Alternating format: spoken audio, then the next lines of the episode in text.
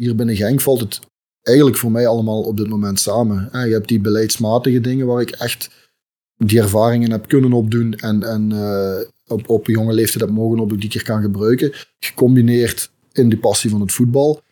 En dan nog eens als laatste, en dat klinkt misschien wat, wat, wat melig of clichématig, maar wel voor mij, bij mij de club van mijn hart, dat ik dat ook nog eens allemaal op 10 kilometer van mijn deur kan doen. Dus het valt voor mij nu al allemaal mooi samen.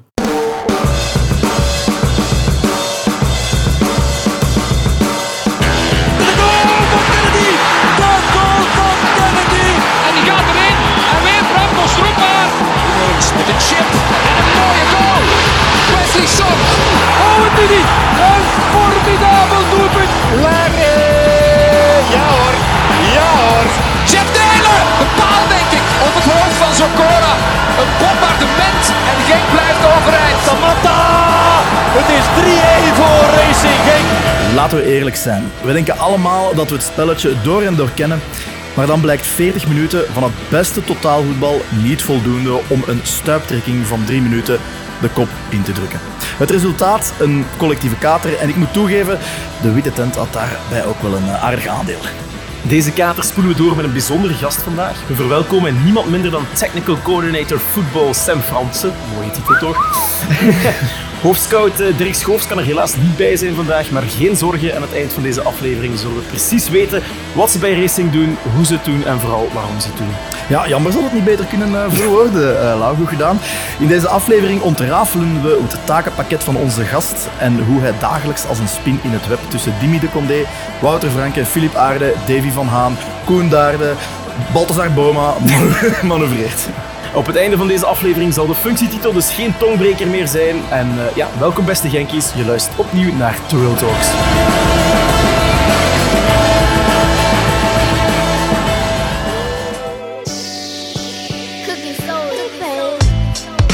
Goedemiddag Sam. Goedemiddag. Goedemiddag. Mooie intro. Ja, dankjewel, dankjewel. Dus het gaat alleen maar bergaf van hier. Het gaat al inderdaad, dus we kunnen er eigenlijk gewoon nu, nu best mee stoppen. Knip. Ja. Hoe, uh, hoe gaat alles met u? Ja, heel goed. Heel ja. goed. Ja, goed. Terugblikkend op het voorbije weekend. Uh, ik denk dat we met hetzelfde gevoel zitten, hè, maar voor de rest... Uh, was, was zuur, heb je er ook enkele dagen van afgezien? Ja, dagen. Uh, ja. Je moet altijd meteen vooruitblikken naar de volgende mm -hmm. wedstrijd natuurlijk, maar ik denk vooral, zoals je het heel mooi verwoordt, dat eerste helft uh, tot de 40ste minuut niks aan de hand. Prachtig ja. voetbal, goed voetbal. En dan eigenlijk op drie minuten. En dan vooral een heel irritante tweede helft, denk ik. Hè. Los van het spel wat wij nog probeerden.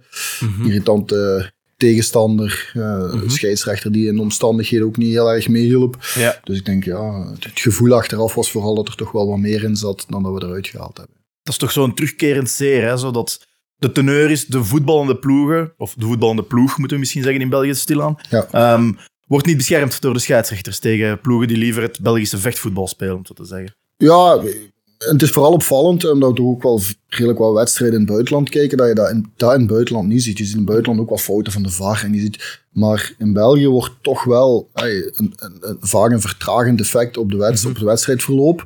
Uh, en dat zijn hele kleine dingen. Hè. Ik, ik, stel, ik stel me bijvoorbeeld nog altijd de vraag waarom die scheidsrechter in België als je een geel kaart heeft, nog wel met een potloodje uh, in zijn boekje moet gaan schrijven, terwijl ja. er uh, in, in de VAR drie man, in de bus drie man zit ja. en, en langs het veld nog twee man staat heel klein ding die echt spelvertragend zijn. En als in, in 90% van de wedstrijden, of meer zelfs, je de dominante ploeg bent, ja, dan is dat niet een voordeel natuurlijk. Ja, ik vond het echt uh, op dat vlak inderdaad wel verschrikkelijk. Het begon wel eigenlijk in minuut 1, vond ik. Maurice en Burgess, dat was echt het koningskoppel van der vertraging, vond ik, uh, bij Union.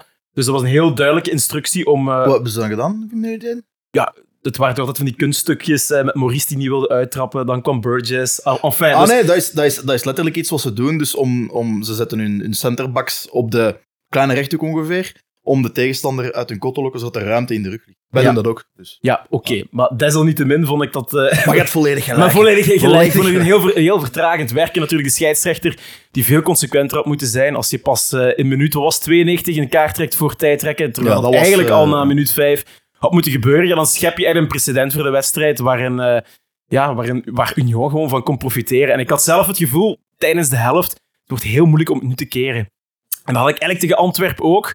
Ik weet niet, maar, maar uiteindelijk, ja, we scoren nog twee keer in principe. Hè, uh, twee keer afgekeurd door de VAR. Maar ik had wel een beetje het gevoel uh, dat we echt punching power misten om toch nog echt erop en erover te gaan. een Tolu, hè, dan kijk ik eerst in de richting van Sam. Zo in kunnen brengen. Minuut 60.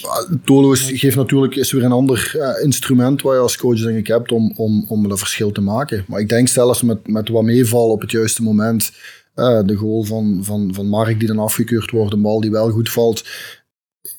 Gevoel, ik deel niet helemaal het gevoel, mijn gevoel was eerder van als we er ene maken, dan gaan we die tweede los maken. Ja, ja. Uh, dan gaan we er hier helemaal over gaan. Ik had op bepaalde momenten ook het gevoel dat Union echt wel in de touwen hing. Um, nou, geen kant meer, die counters kwamen er ook niet meer uit.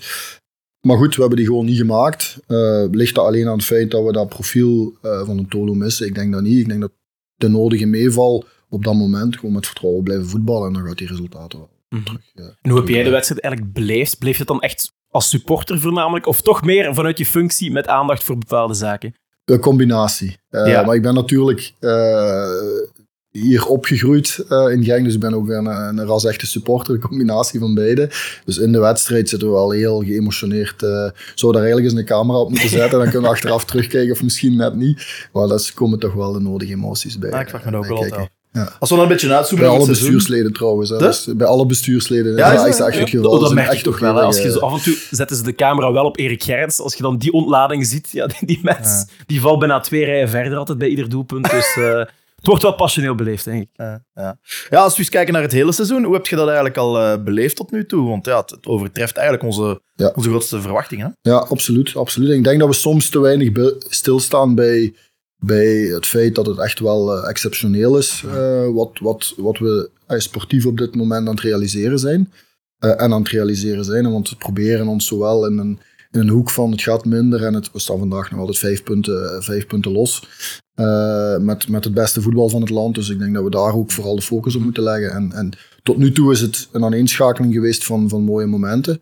Um, dus ik denk, ja, de eerste ambitie was die play-off 1. Um, ehm, dat, die hebben we al bereikt. Dus ay, alles wat er nu bij komt, uh, dat had zo hoog mogelijk. Ja, bonus. Die lat blijft zo hoog mogelijk. Hè. Het volgende doel zal nu zijn morgen de wedstrijd tegen Cerkelen.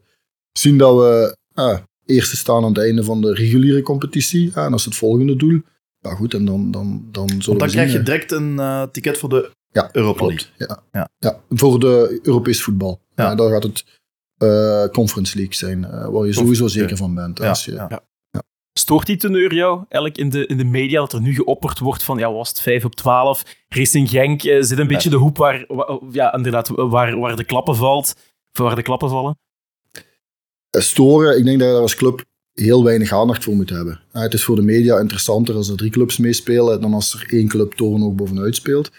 Langs de andere kant, uh, storen is echt niet het juiste woord, maar ehm, ik vind wel dat het in zijn juiste perspectief geplaatst moet worden. Hè. We spreken dan over uh, eh, 5 op 15, waar twee wedstrijden in zitten, Antwerpen en Union, waar we de twee, nummer 2 en nummer 3 van het land eigenlijk van de mat spelen met één goal verschil verliezen met de juiste bal. Hè, Brian hier op de lat nog de laatste minuten. Als die bal juist valt, spreken we misschien over, over 10 op 15. Of, of.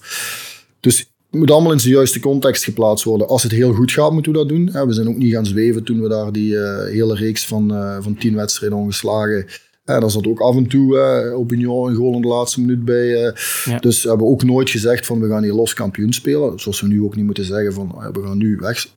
Het gevoel blijft hetzelfde. We spelen spelen gewoon goed. En als we op deze manier verder spelen, zullen we wel punten pakken. Dus ik heb ook de indruk, dat dat dan begint te leven in de spelersgroep. Hè? Want ja, jullie zijn al niet echt, jullie zijn niet echt gepikeerd erdoor. Dat, dat, dat beïnvloedt de manier van werken niet. Ik kan me, invloed, ik kan me inbeelden, een, een, een spelersgroep en een staf, dat is echt een, een bunker binnen de club nog eens, waar dan niks binnen of buiten kan. Die zijn totaal niet uh, bezig daarmee. Ja, eh, dat zou je eigenlijk aan Wouter moeten vragen. Ja. Uh, ik, ik, ik heb dat gevoel niet, in ieder geval. Ik heb niet het gevoel dat dat leeft. Ik heb het gevoel dat iedereen, zoals we dat deden in de, in de heel goede periode, nu in, nog altijd een goede periode, dat we gewoon kijken naar de volgende wedstrijd en proberen maximale resultaat uh, uit die volgende wedstrijd te halen. Ja, ja. Ik heb de, de, nu ja, die goaltjes eh, waardoor we verliezen, die vallen wel uiteindelijk. Is dat dan toe te wijten aan pech? Zijn dat individuele fouten? In welke richting uh, moeten we dan kijken, volgens jou? Ja, ja dat is altijd een combinatie van. En ook daar is weer niet zwart-wit in het mhm. voetbal. Hè. In, in, en nogmaals, in, in alles wat uh, analyse is, um, ja, is moet je altijd een zwart-wit positie innemen. Hè. Of mhm. individuele fout, of dat is in dit geval niet. Hè. Er zijn heel veel, veel alsen. Ah, ja, als, als in de, Uh, tweede goal is het denk ik, als die fout op, op, op, op, op Daniel gefloten wordt, ja, dan is er eigenlijk, uh, dan, dan is het 1-1, dan gaan we de rust in, is de wedstrijd weer helemaal anders. Dus individueel fouten, ja, er zijn een aantal golen gevallen voorbije weken, weken die waarschijnlijk uh, vermeden hadden kunnen worden. Maar er is ook geen één, er is ook geen collectief gegeven. Ik denk dat we uit elke fout gewoon moeten, ja. moeten leren en, en, gewoon... en, dat dominant voetbal proberen te spelen waar we gewoon goed in zijn. Mm En dan op lange termijn geloof ik dat is ons DNA, gaan we daar ook resultaten blijven mee halen. Dat denk ik eigenlijk ook wel. Ik denk, zolang het voetbal echt goed is, dan weet je dat je een fundamentele basis hebt om resultaten te boeken. En dan kan je wel eens even in een periode zitten dat het, dat het puntengewin wel uitblijft. Maar ik denk wel dat dat het belangrijkste uh, ingrediënt is om, uh, om op lange termijn dit seizoen resultaten te boeken. Dus ik zie het wel positief maar zelf, in, maar... Ja. Zelfs, uh, want iedereen, dat leest je nu ook, hè, lelijk, hè, een lelijke wedstrijd winnen en wat Union ja. doet we hebben op Leuven, dat was geen lelijke wedstrijd, maar wel meer als, als, als, als een helft met tien man gespeeld tegen Leuven. Hebben we eigenlijk ook het, het dichtgezet, uh, niet echt in de problemen gekomen. Dat was ook niet de mooiste manier, maar dat is wat we op dat moment nodig hadden mm -hmm. op dat punt. Dus ik ben ervan overtuigd dat deze groep, als puntje bij paaltje komt, ook voetbal kan spelen uh, wat nodig is om een resultaat over de, over de streep te mhm. trekken. En de afgelopen weken, of, of de twee thuismatchen tegen Antwerpen en Union, kan je dan zeggen dat is niet gebeurd. Langs de andere kant, met iets of wat meer meeval, was dat wel gebeurd. En dan spraken we misschien weer heel anders. Zo, zo close ligt dat gewoon in het voetbal. En ik zou er niet te grote conclusies aan koppelen. Is de, is de spitspositie wel een voorwerp van debat uh, binnen de ja, sportieve en technische staf? Of is dat ook weer iets dat enkel buitenskamers leeft uh, bij supporters en journalisten?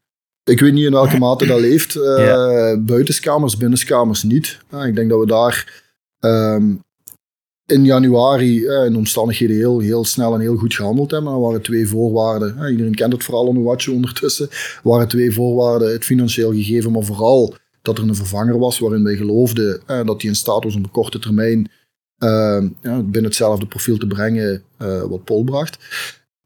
Ja, die voorwaarden waren allebei vervuld. de grote pech zit in, in, het feit dat, dat natuurlijk Tolo uitvalt. Waardoor dat je een bepaald type vandaag, een bepaald profiel niet meer in de, in de kern hebt voor eh, nog x aantal weken. Um, dat is het enige, eh, enige, maar daar is geen twijfel over, over de huidige kern, over de spelers die in de huidige kern zitten. Nu dat, we, nu dat we het over Tolu hebben, um, zijn operatie, hebben ze zijn meniscus gehecht of hebben ze een, stuk, een stukje weggenomen? Want dat was daar hebben we eigenlijk niks meer over gehoord, ook niet in belang. Medische details, dan zou ik u moeten doorverwijzen ah, okay. naar... Uh, dat ik ook niet doorverwijzen ik, ik, ik, uh, ik, weet uh, inderdaad de meniscus en, en ja.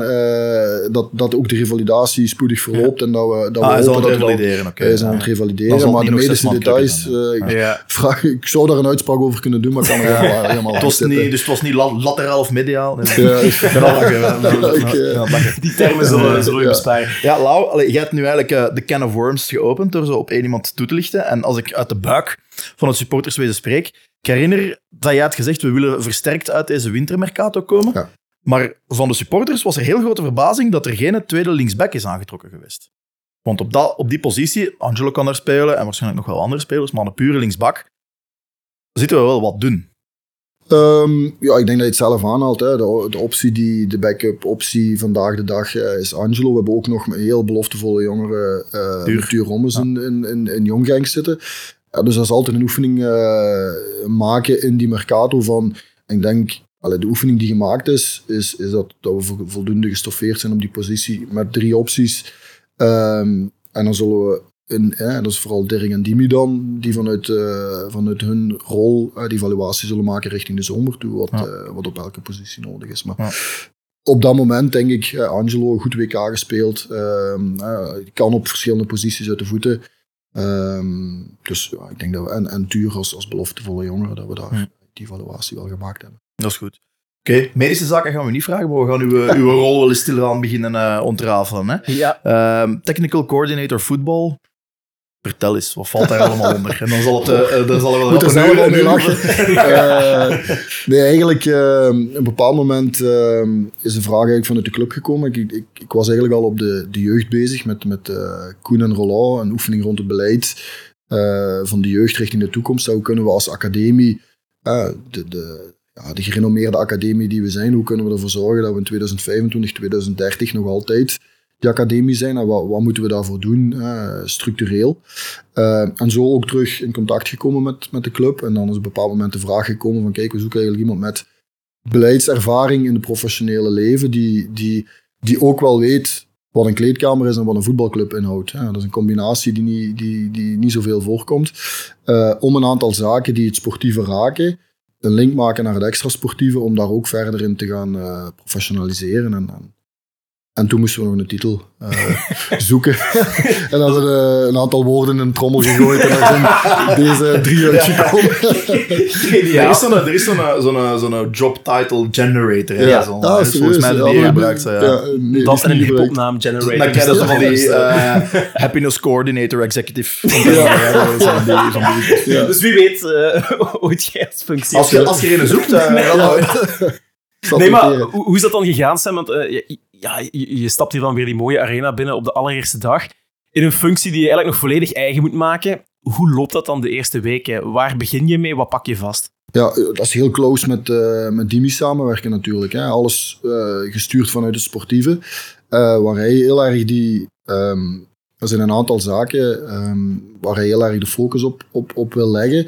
Waar hij vanuit zijn rol te weinig tijd zelf in kan steken. Dat gaat over DNA, uh, doortrekken, de filosofie van voetballen, van, van onder tot boven één krijgen.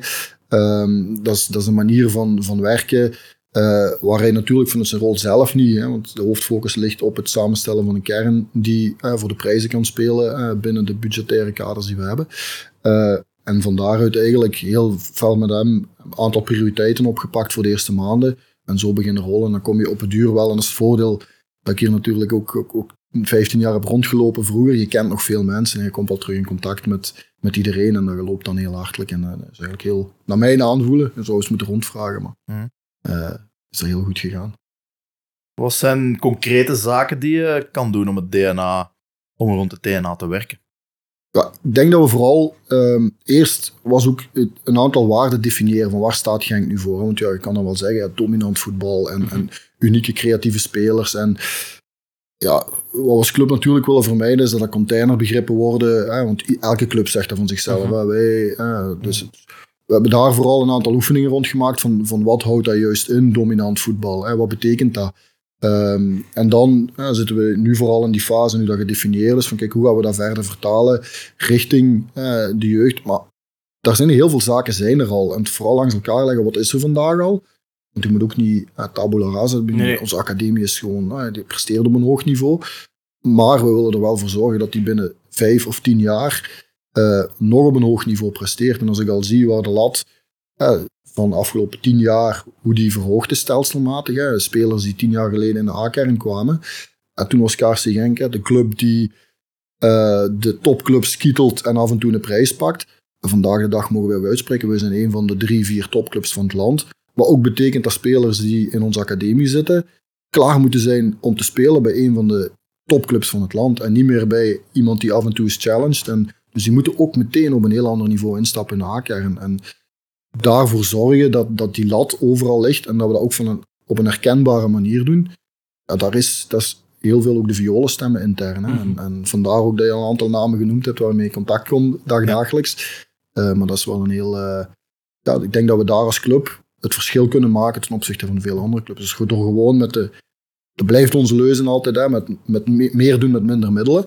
Ja. Ehm, dat is gewoon in, in Genk het geval. Hè. We beslagen daar ook in, hè, met ja, het zesde loonbudget, uh, minder commerciële inkomsten dan, dan de gemiddelde uh, G-club. Mhm. dat, is, dat, is, dat is geen kritiek op de werking. Dat is gewoon een, een vaststelling vandaag de dag. En we zullen stelselmatig mee daarin groeien.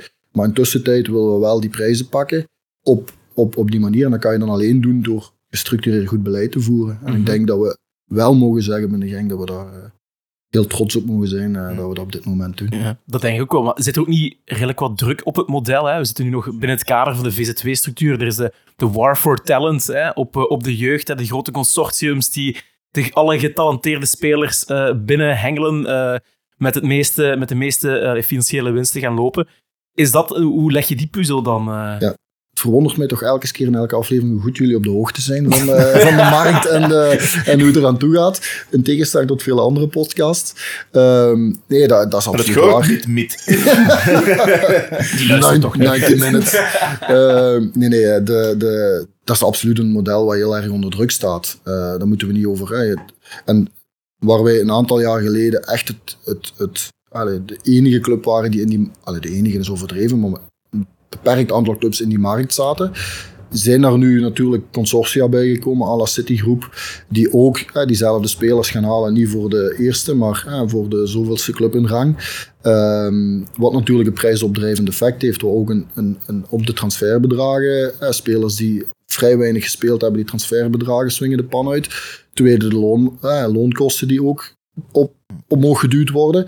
Uh, en dat in combinatie met het feit dat wij natuurlijk in die VZW-structuur zitten een, een belangrijke pijler die anderen niet hebben, is dat extern kapitaal, wat wij, uh, wat wij niet kunnen aantrekken. Dus we zitten daar vandaag heel erg afhankelijk van onze commerciële inkomsten, uh, waar dat we weten van, ja, daar moeten wij gewoon uh, echt als club durven zeggen van, daar willen we ook top zijn in België.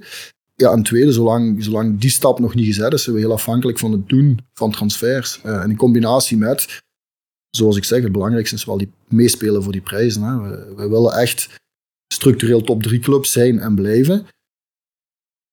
Maar toch iets minder afhankelijk worden van, uh, van, van uitgaande transfers. Ja. Wordt de jeugdacademie dan ook niet nog belangrijker? En is de timing van Jong Genk dan in 1B kan spelen, kon dat bijna niet beter zijn? Ja, ja, twee pijlers zijn een heel belangrijk. Hè. Dat, is, dat is de jeugdacademie ten eerste. En wat ik net al gezegd heb, van, ja, die lat moet daar zo liggen dat eigenlijk een Jong Genk, ja, 80% van de spelers die daar spelen, moeten we zeggen, ja, die die spelen, of die hebben kans om op de mat te komen eh, bij een topclub in eerste klasse, bij ons dus.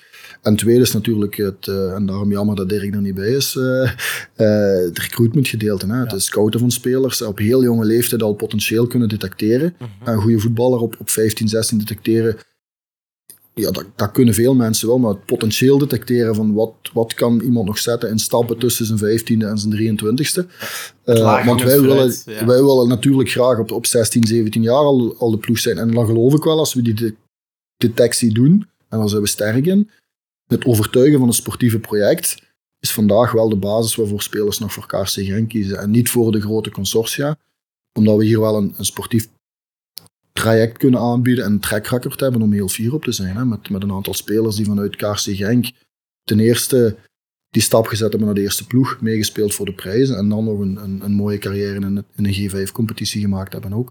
Maar de basis moet blijven en dat is heel belangrijk in ons model, dat wij wel meespelen voor de prijzen. En dat is belangrijk voor de supporters die ook weten, kom een ploeg krijgen die wel echt ambitie heeft om, dat we niet zomaar een verkoopclub worden die zegt, ah oké, in de winter halen. En als we in de zomer al kunnen verkopen, zes maanden later met de winst zijn we tevreden. Nee, de ambitie is elke speler die hier komt, speelt minstens twee jaar in onze eerste ploeg. En dat is ook de afspraak. Hè. We hebben er twee uitzonderingen op gehad, denk ik, met, met Leon Bailey en Didi. Dat zijn de twee enige uitzonderingen geweest.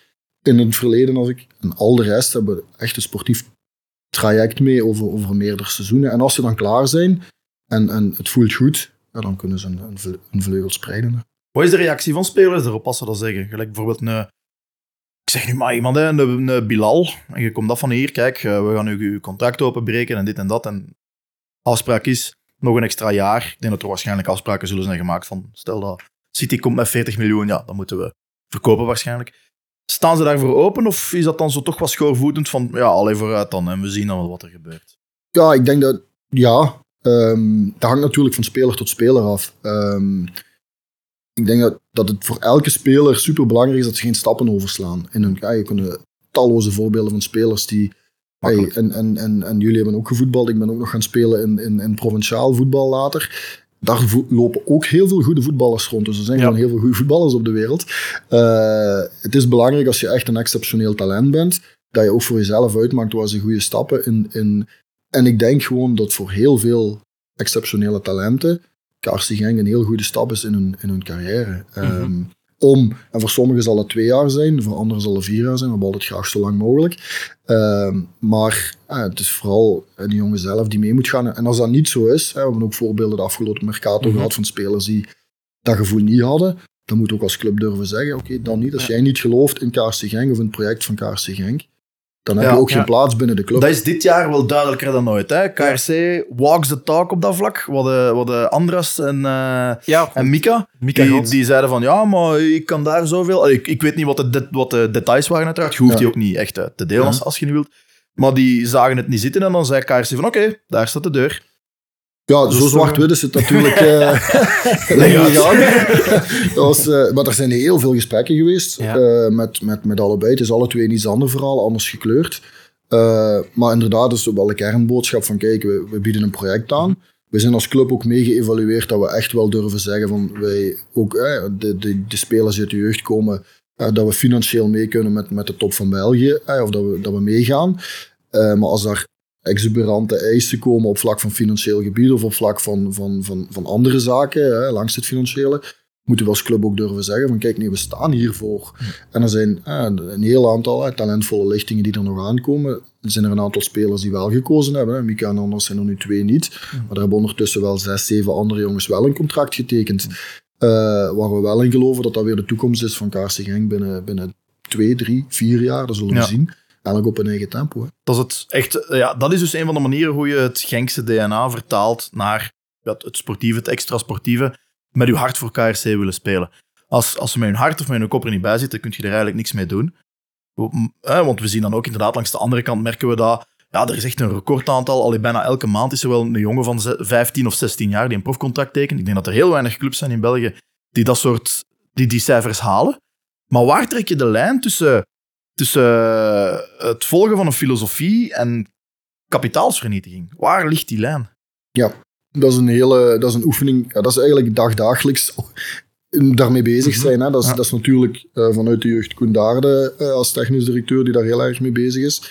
En dan uh, die zelf, hè, die echt, echt ook op de hoogte is van wie zijn vanaf de U14 alle talenten die dan ook echt nauwlettend in de gaten gehouden worden. En, en, en, maar van een bepaald moment, hè, op 15 jaar kan een Belgische speler hè, eh, een, een, contract tekenen. Uh, wat niet betekent dat iedereen op 15 een contract tekent. Maar dan is het wel al voelen van kijk, gaan we hier al een, een project, hè, mag maximum een contract voor drie jaar zijn. Dus op 15, 18 heb je dan twee sleutelmomenten.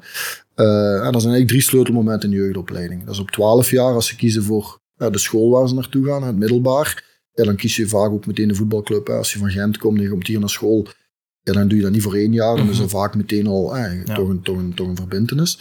Um, dan heb je op 15 als je een eerste profcontract kan tekenen. En op 18 als, ja, als dat eerste contract ten einde loopt. Want dat mag maximum drie jaar duren als je niet volwassen bent.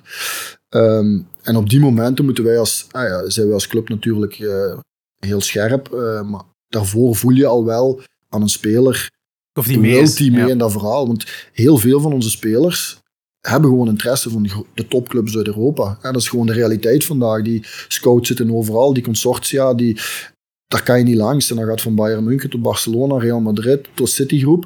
Uh, maar ik ben er wel van overtuigd dat voor de speler uh, die hier opgeleid is en met zijn hart kiest voor Kaarsen Genk, dat hij nergens anders zoveel kansen gaat krijgen dan hier bij ons om het echt uh, tot de top te, te maken. En, en daar moet die speler ook van over, en zijn entourage ook van overtuigd zijn. Als ons dat lukt, dan zelfs is het financiële vaak allee, bijkomstig. Ja. Maar de speler moet daarvan overtuigd zijn. op een bepaald moment voel je dat, van nu, nu zit hij mee. En als hij echt niet mee is, moeten we ook kunnen zeggen als club, kijk, als het niet met het hart voor KRC is, sorry, ja. dan, dan niet. Hè. Ik vind dat ook wel Racing Ik vind dat jullie unique selling point eigenlijk, dat menselijke, dat empathische, dat begeleiden, dat traject. Ja, dat Citigroup dat is it's just a number, hè. Die spelers die worden dan verhuurd aan, uh, aan een middenmotor in de Bundesliga bijvoorbeeld. Maar als die altijd uitgeleend wordt, dat is niet goed voor de, de ja, persoonlijke ontwikkeling van de speler. Dus, dus. Vooral de rekening niet maken van, van uh, het businessmodel van andere, van mhm. andere clubs of andere groepen. Uh, we moeten vooral kijken van wat kunnen wij, wat is onze plaats binnen dat voetballandschap. En hoe kunnen we ervoor zorgen dat we allee, die plaats waar we vandaag staan minstens handhaven, maar zelfs kunnen, kunnen verbeteren. En in het Belgische top merk je dat er een aantal clubs echt aan het professionaliseren zijn geweest de afgelopen jaren. Hè. Die top is gewoon breder geworden. Vroeger had je hè, vandaag de dag heb je Antwerpen die er de afgelopen vijf jaar is bijgekomen. Leuven die toch aardig stappen aan het zetten mhm. is. Union natuurlijk. Langs de grote drie uh, de historische grote ja. drie. En ik noem ons nu al de, uh, de grote vier dan, uh, historisch. Ja, de, vier. jeugd, bij de jeugd mocht je ons bij de grote één zetten. Ja, oké. Okay. Ja, ja. maar ik bedoel dan... grote twee is bescheiden. Ja, je hebt een, als je naar de eerste klasse kijkt, toch een, een, een, een, bredere top dan dat die vroeger was. Um, en in het jeugdvoetbal, ja, daar, daar durf ik wel zeggen, zijn we de top van. Maar we willen dat blijven, want andere clubs zien ook natuurlijk dat ons model werkt. En zo gaat dat in, in elke uh, vrije markt. dan, dan, wordt dat snel gekopieerd. En Moet je ben er wel van over, ja. ja. maar ik ben er wel van overtuigd dat, dat wat we hier hebben neergezet, neergezet niet zo makkelijk kopieerbaar is. Dat neemt tijd, er zit kennis, er zit know-how. En een van de taken daarin voor mij is ook te zorgen dat die know-how binnen huis blijft. Hè. En daarom ook dat we nu met Koen Witters uh, manager goalkeepers hebben, om die op het moment, en dat zal niet nu zijn, dat zal misschien nog niet binnen twee, drie jaar zijn, als Guy Maartens, Gilbert Roeks um, eh, naar pensioengerechtigde leeftijd gaan, ja, dat we wel die know-how in huis hebben en niet ineens in een, een zwart gat vallen. En dan moeten we zorgen dat over heel de jeugdwerking en de hele sportieve werking van de club eigenlijk, uh, eigenlijk overwaakt wordt. Hè. Dat, we, dat we er nooit een risico hebben dat met het wegvallen van één persoon de kennis uh, uitstroomt. Hè. Ja, dat de kennis er gewoon blijft, dat we die niet verliezen door twee gasten die op pensioen ja. mogen. Oh, het is niet moeten, het is geen Frank de Bozer en Michel Wets. Nee, nee, nee. Dus, absoluut. Ze mogen dat zelf kiezen. Hè? Ja, absoluut. Dus, uh, ja, ja, je zegt het net, uh, Koen Witters en ook Guy Martens. Je hebt zelf natuurlijk ervaring gehad als keeper. Is dat ook wel een heel sterke uh, professionele band dan? ben je daar ook heel nauw bij betrokken, bij, bij de doelmannen? Niet meer dan, dan bij de spelers. hè. Mhm. Ik zeg, echte sportieve keuzes, hè, die, liggen, die liggen bij Dimi. Bij, bij, en, en, en de keepers heb ik ik bekijk natuurlijk keepers op een andere manier mm dan jij daarin zal kijken of, of, of, of iemand anders daarin zal kijken, omdat ik zelf in de goal gestaan heb. Uh, en waardoor ik ook wel ver, ver, vaak eens inhoudelijker met Guy uh, over fases spreek dan ik dat uh, met Wouter zal doen. Ehm, maar um, ja, dat is, dat, dat is gewoon een heel professionele werking vandaag de dag. Dat is een aantal jaren geleden gekozen om, om, om drie, het keepertrainerstream van de academie nog uit te breiden met drie à vier keepertrainers. Mm ook weer om al voor te zijn dat we binnen vijf jaar of binnen zeven jaar of tien jaar misschien voor het geval komen dat we ja, dat is gewoon vooruitzien denken. En dat, dat is goed beleid in mijn ogen. En dat klinkt allemaal heel logisch. Mm -hmm. ik denk dat zo, maar mhm. dat goed beleid maakt wel het verschil, denk ik, vandaag. En om te zorgen dat we ons zo blijven heruitvinden om, om gewoon top te blijven in de toekomst. Mhm. Ja, dus dat DNA, dat, dat kadert daar uiteraard ook wel in. Um, als ik het nog eens even heb over de, over de academie. Um, hoe kweekt. Allee, enerzijds hangt dat natuurlijk af van de persoonlijke ingesteldheid van de spelers, hoe zij omgaan met, met wat er hen wordt opgelegd. Is dat iemand die van bij de U6 erbij zit? Of is dat iemand gelijk een, gelijk een Michiel Kouwel die er bij de U16 is bijgekomen? Ja. Of zo? Mhm. Ehm, ja, hoe cultiveert je zoiets als club? Want het moet deels ook van de club komen. Je moet iets toch een beetje ja, indoctrineren, zal ik zeggen, als het ware. Ja, wij moeten ook niet blind zijn voor maatschappelijke dat is, daar begint het bij. de maatschappij verandert ook. Hè. Jeugdspeler vandaag zit er heel anders in uh, dan, dan 20 jaar geleden. Um, dus daar, daar moeten we niet blind voor zijn. Hè. Um, dus, maar er gaan ook altijd heel veel gesprekken, eh, om even terug te komen op je vraag, er gaan wel heel wat gesprekken af uh, vooraf aan, aan dat een speler bij ons komt. Mm. je haalt nu Michiel Kouwela, maar er zijn nog een heel aantal andere voorbeelden in onze jeugdwerking die op 13, 14, 15-jarige leeftijd overstap maken naar, naar onze. Die weten wel, hè, die hebben heel vaak al tegen Genk gespeeld. Dus daar gaan drie, vier, vijf gesprekken aan vooraf met, met een presentatie waar we voor staan. Uh, met filmpjes bij hoe dat wij naar voetbal kijken.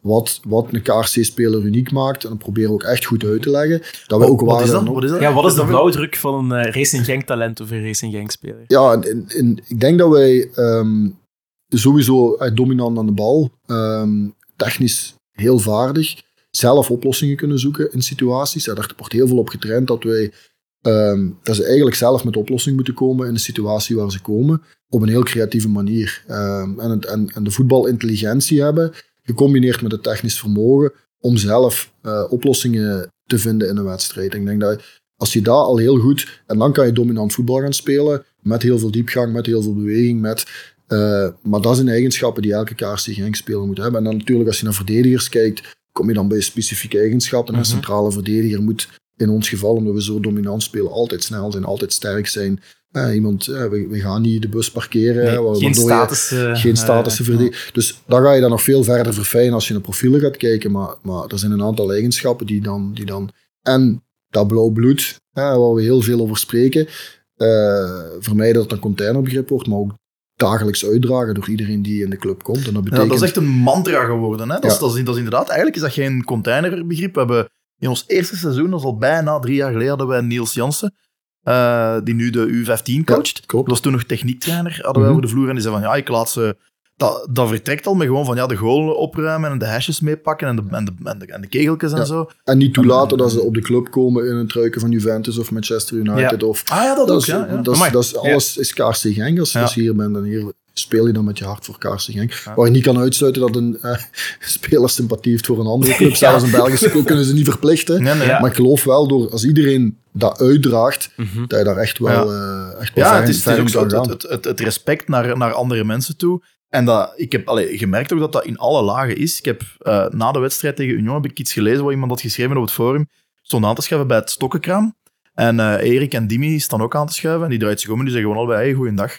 Ja, dat doen ze bij Manchester United bijvoorbeeld niet. Hè. Dat zijn van die... Ik weet dan, ja, ik, dat, eh. ja, ik, dat, dat is een beetje eh, normale... Komt je daar vaak wat? Eh, Manchester, Manchester United heeft geen stokken. Case closed. Ja, dat is nog een normale beleefdheid, denk ik. Ja. Ja. dat je goeiedag zegt tegen iemand die Ja. eh, langs je Ja, staat. je zou ervan Eh, verschieten. Allee, ja. dat, dat, ja. Ja. Nee, dat- en dat leven, we, we hebben daar ondertussen ook een traditie van gemaakt om, om eh, met Erik en Dimi altijd die stokken te gaan eten voor de wedstrijd in de tent.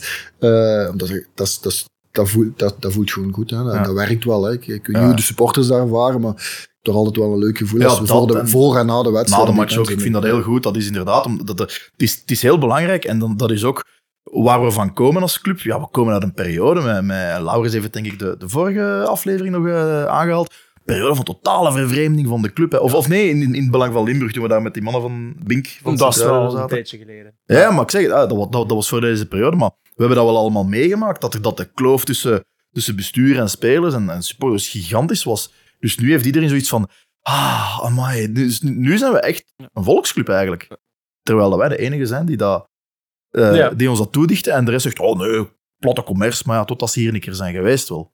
Dan merken ze dat. En dat is voor mij ook echt een, een cruciaal element van dat, Ja. van We dat hebben blauw vorige week ey, inderdaad hier nog over gehad, ook met, met, met Dimi, van wat we nu hebben met die, met die tent. Ook voor de wedstrijd tegen Union. Het wedstrijduur leende zich er wel toe, zondag half zeven. Maar om vijf uur, als je daar rondwandelt, heb je bijna een soort festivalgevoel. Ja, had ik ook. Eh, eh, muziek, eh, leuke sfeer, eh, frietkramen, wat, wat, wat pinten.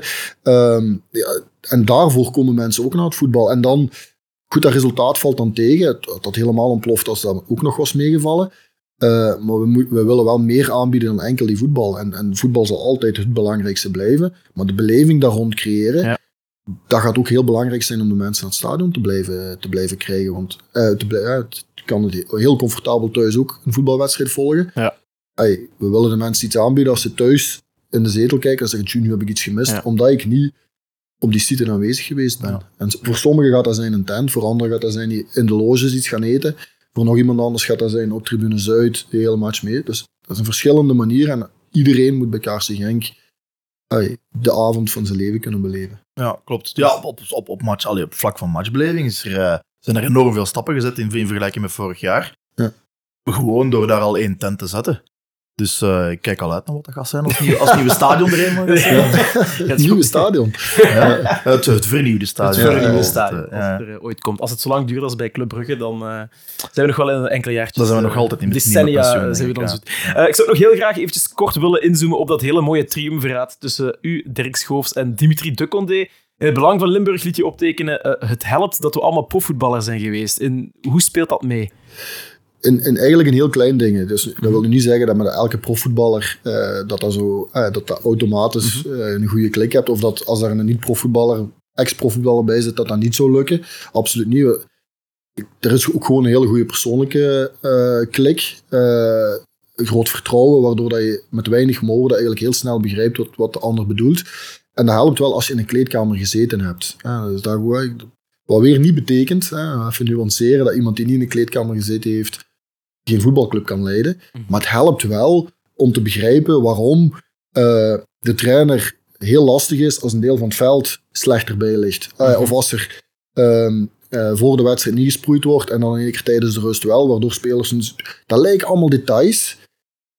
Maar als je dat geleefd hebt in die kleedkamer, dan weet je dat die spelers zitten in zo'n focus. En zelf, als je daar zelf ook ooit in gezeten hebt, dat elk ding wat je kan afleiden van die focus, daar kun je in opjagen, kun je in irriteren.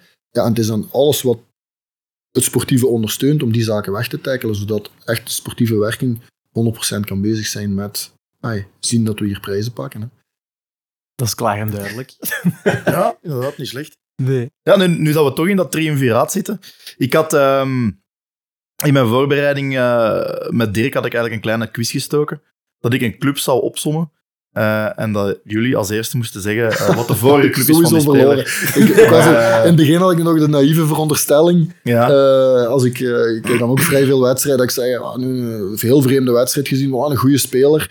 En dan nu ga ik nog eens in. ja, altijd, ja, maar die kennen we, die hebben we daar al gevolgd. Dus de database hier is, is om gek Is van te worden. Dus ik heb dat ook opgegeven om nog... Ja. Dus Dirk had sowieso gewonnen, maar ik wil de uitdaging wel... Ja, gaan we doen. wel aangaan. va. Ah, wel, dat is goed. Ik denk dat je het wel zou moeten. Ik denk dat je toch Allee, doe er eens eentje dan. eentje... ja, we, gaan, we gaan gewoon beginnen.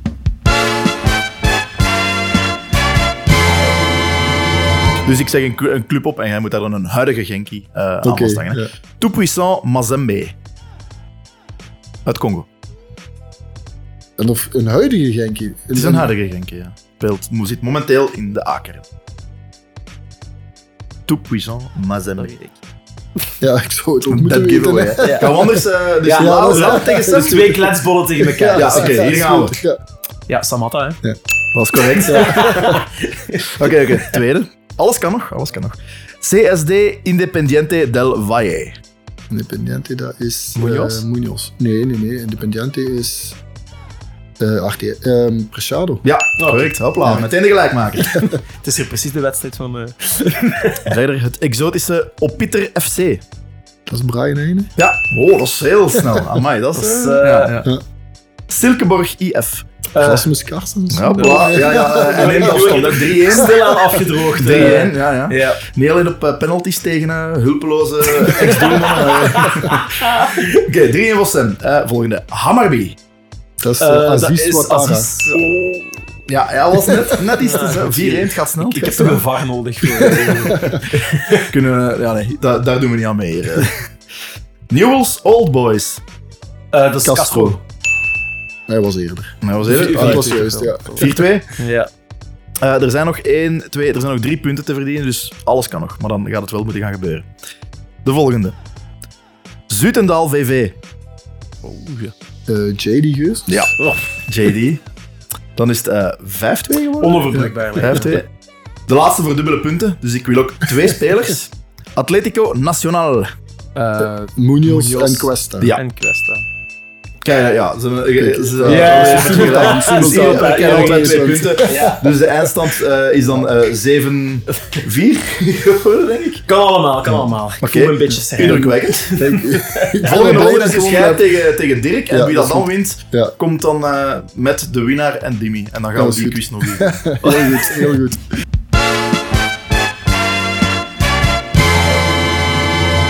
Dat is wel sterk gedaan. Oké, dus je bent wel vrij betrokken bij recrutering. Eh, Mm, ja, goed. Ehm, ik ben op de hoogte. Ja. Eh, sowieso, eh, dat is, dat is wel een minimumvereiste. Eh, maar dat, sportief gedeelte ligt echt bij, bij Dirk en zijn team. Mhm. Ehm, en nogmaals, ehm, en nu heb je het over eigen spelers gehad, wat al normaal is dat je die wel eh, kent. Eh, maar dat is een ongelooflijke kennis om met die, ah, met die man alleen al te spreken over, over waar dat die eh, wie gezien hebben. Ook wie nu doorgebroken is, die zij ooit op de radar gehad hebben.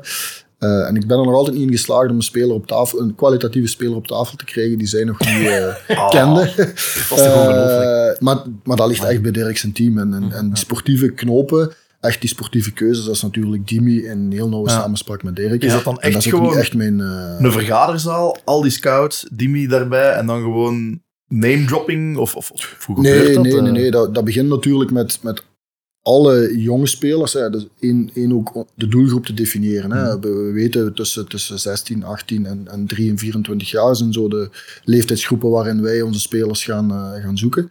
En dan echt al die spelers in kaart hebben. Hè. Die, die, debute- die debuteren. eh, die kijken welke spelers heb je ook nodig. Hè. Daar kan je vanuit gaan naar de volgende Mercato. En dan gaat er van, van de, de honderden namen die je hebt, echt gaan downsize, videoscouting, in de volgende fase live scouting, in de laatste fase echt specifieke scouting. Eh, dus er zit echt een heel uitgeschreven proces achter. En Zit dat, is dat dan aan de hand van een software dat als, als iemand zegt, eh, ja, ik heb er een gezien in de tweede klas in Bulgarije, tikt die een naam in en je krijgt allemaal highlights te zien of, en, en een stats? Of hoe? Eh, ja, dat kan. Ja. We hebben ondersteunende software waar dat we echt ook de data, data uithalen. Ehm, daarnaast de combinatie met de videoscouting, waar je van het speler eigenlijk meteen alle beelden te zien krijgt. Hè. En dan kan je ook kiezen wat je wil zien. Uh, maar de sterkte, denk ik, uh, want er wordt heel veel op data en je hoort in de pers ook alleen maar data, data, data. Dat is natuurlijk een, een, een hele goede basis om op te werken. Maar in recrutering is toch dat oog, dat blijft toch wel ergens het mhm. belangrijkste. Hè? Het kunnen zien van het potentieel van iemand, wat er misschien vandaag onder bepaalde omstandigheden of onder bepaalde trainer nog niet uitkomt.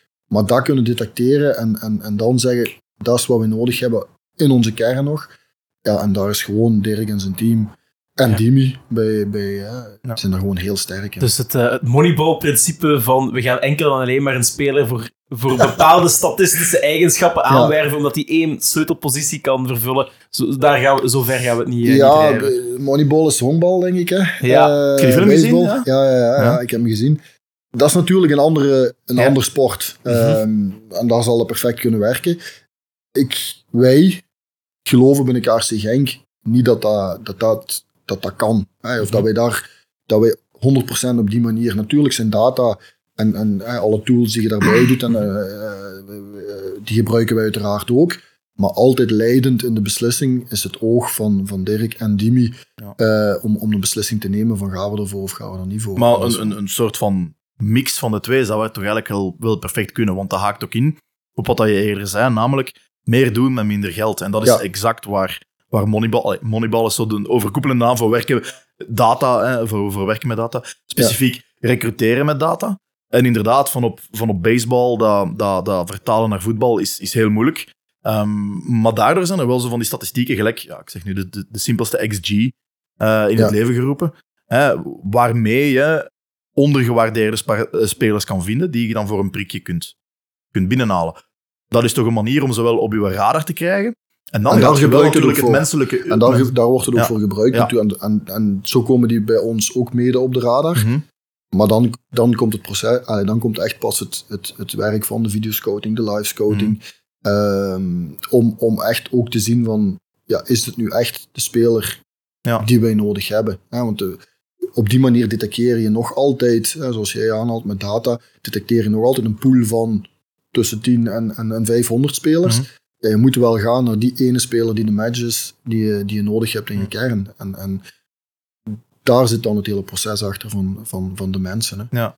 ja. En zoals in elke organisatie geloof ik heel erg dat de mensen toch, toch de basis zijn en blijven Van, van of iets werkt of niet werkt. Ja, vooral zo zaken zoals het, het, het, het het moet niet de blauwdruk Genk-speler zijn, of, of het Genk-DNA moet er, moet er een beetje inherent aan zijn. Ja, dat zijn zaken dat, je, dat je met data nooit gaat kunnen... Hè, dus, en, als, dus, en als je een, een speler op een positie hebt waar alles al uitkomt, eh, vanuit de data, ja, mhm. dan zijn wij waarschijnlijk al te laat, want dan kunnen wij hem niet meer betalen vandaag de dag. Dus dan, wij gaan toch die fase al voor moeten zijn en echt gaan pinpointen van wat moet er al in zitten en waar kunnen wij hier nog aan werken om hem binnen, als het heel jong is, op 1, 2, 3 jaar bij Jong Genk te laten rijpen en dan zien dat hij binnen drie jaar, zoals we nu ook met een aantal spelers uh, gedaan hebben tijdens de winterstop. Of in een, uh, in een tweede fase, waar kunnen we binnen de A-kern al aan werken als, ja. als al iets ouder zijn. Helpt dat als het systeem heilig is, zoals het nu is? Hè? Wouter Vanke zijn systeem staat als een rots, spelers worden ingepast en, en, en, en moeten dan hun rollen voldoen. Voordien, ik had, veel, uh, ik had bij, bij, bij John had ik dat had ik die indruk helemaal niet, bij Stork helemaal niet. Uh, nu is dat er weer wel zo, want ja, de profielen zijn wel duidelijk van wat je wil hebben. dus, dus aan de hand van die data kan het dan, kun je dan, stel je op zoek naar een winger, uh, ervan uitgaand dat onze, uh, onze opponenten niet luisteren of dat al lang weten, ze vallen altijd dezelfde house, house spaces aan. Um, je kunt dan toch eigenlijk met, met data zoeken van, oké, hoeveel runs of, of hoe vaak komt hij in een kansrijke positie door in die halfspace te gaan. Je geeft die metric een naam en je hebt je lijst. En dan heb je ineens de tweede, tweede Joseph Painsel, om zo te zeggen. Dat zou een manier kunnen zijn en dat is een manier dat het ook kan. Mhm. maar je weet natuurlijk nooit, als je naar spelers kijkt of de data, wat de trainer waar ze nu onder werken. Je kan de, je noemt nu Joseph Painsel, de tweede Joseph Painsel ook, detecteren, maar die vandaag heel andere taken krijgt van zijn trainer, waardoor mm die net niet die half... Mhm. Dus vooral kijken naar, heeft hij het potentieel om dat te gaan doen. Dan heeft hij de specifieke kenmerken, in dit geval snelheid, kracht, om te doen wat in het systeem verwacht wordt. En dan helpt het wel als je een. Maar ik denk dat, dat los van wat, wat, wat je benoemt, in de, ik was er de voorbije jaren natuurlijk niet, uh, maar, maar, maar Dimi werkt heel erg vanuit die profielen in de kern. En, Ja. en ehm, dat is altijd met een herkenbaarheid die ook vertaald wordt naar de jeugdwerking, waar ze weten van eh, nummer 10 verwachten we dit, van de flanken verwachten we dit. Eh, en dan is het aan de trainer om daarmee te slag te gaan, elk met zijn eigen accenten. Ehm, en en, en bij die van, in dit geval bij Wouter liggen die heel nauw, heel dicht aan bij wat wij als KC Genk ook was. En dat is natuurlijk wel altijd het streven hè, om een trainer te hebben die heel dicht bij je filosofie staat als Ja. club. Hè. Het is interessant dat je dat nu zegt, hè, een trainer die heel dicht bij de filosofie staat. Is dat niet altijd nog het, het, het moeilijkste geweest? eh, de moeilijkste oefening om een trainer aan te werven eh, die echt past bij de filosofie Racing Genk? Want we hebben met redelijk wat profielen eh, geëxperimenteerd. Hè. Bernd Stork is dag en nacht verschil met eh, de mens, denk ik ook, Wouter Franke. Is het, is het daar lijnen? Is daar ook een blauwdruk voor de trainer? Ik vind dat heel, heel moeilijk om. Ik kan mij sowieso Ja. over het verleden niet uitspreken, want ja, daar ben ik zelf niet bij geweest. Ehm, ik, ik, wat ik wel kan... Ik ben zelf ook een, een, aantal jaren technisch directeur in Lommel geweest, Ja. hè, in de tijd dat dat de tweede klasse was. En dat vond ik het moeilijkste. Mhm. Een trainer. Eh, er is ook nog ooit Wouter eh, eh, heel even geweest. Maar dat was wel altijd het moeilijkste. Een trainer zoeken die echt matcht. en aan de slag gaat binnen de ideeën die je ook hebt bij het vormen van die kern. Want je vormt de kern met een bepaald idee. Ja, als je daar een trainer dan uiteindelijk haaks staat op het voetbal. En normaal detecteer je dat we natuurlijk in de gesprekken op voorhand. Maar in de realiteit is dat wel de moeilijkste oefening. Mhm. Vind ik persoonlijk. Ja. Maar je zou die, vraag je- aan, ja. zou die vraag aan Dimi moeten stellen uit, uit, Ja. uit zijn ervaring natuurlijk. Maar, maar dat is zoals ik in Lommel in de tijd ervaren heb. En, en, Is het opleiden van eigen trainers dan ook een mogelijkheid Ja. in de toekomst? Ja, ik denk dat we dat nu al, nu al doen. Hè. Mhm. Eh, met, met, met, ja, Jan en Kevin zijn hier geweest, eh, een van de vorige afleveringen. Eh, hebben alle twee in de, in de jeugd gewerkt. We hebben nog een aantal. Hans die begonnen is op jongere leeftijden, die nu in Jong Genk eh, eh, trainer is. Ehm, dus we we zitten... Dat, dat zal ook een van de... de zo, zo heb je natuurlijk wel meteen trainers in de staf zitten die het DNA en de filosofie van de, van de club mee hebben. In dit geval met en Domenico en Jan en Guy en, en Kevin. Er zijn er dan heel veel met een, met een trainersverleden bij de club eh, in de jeugdwerking. Dat helpt natuurlijk alleen maar om, om dat te laten leven.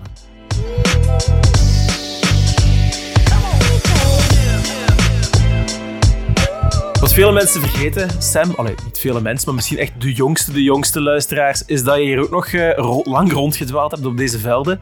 Je bent, eh, bent doelman hier geweest. Laten we echt bij het begin beginnen. Is eh, keeper zijn echt met de paplepel eh, ingegeven? thuis? niet van thuis uit. Ik ben begonnen in een hele mooie club in Noord-Limburg, Sparta Lille.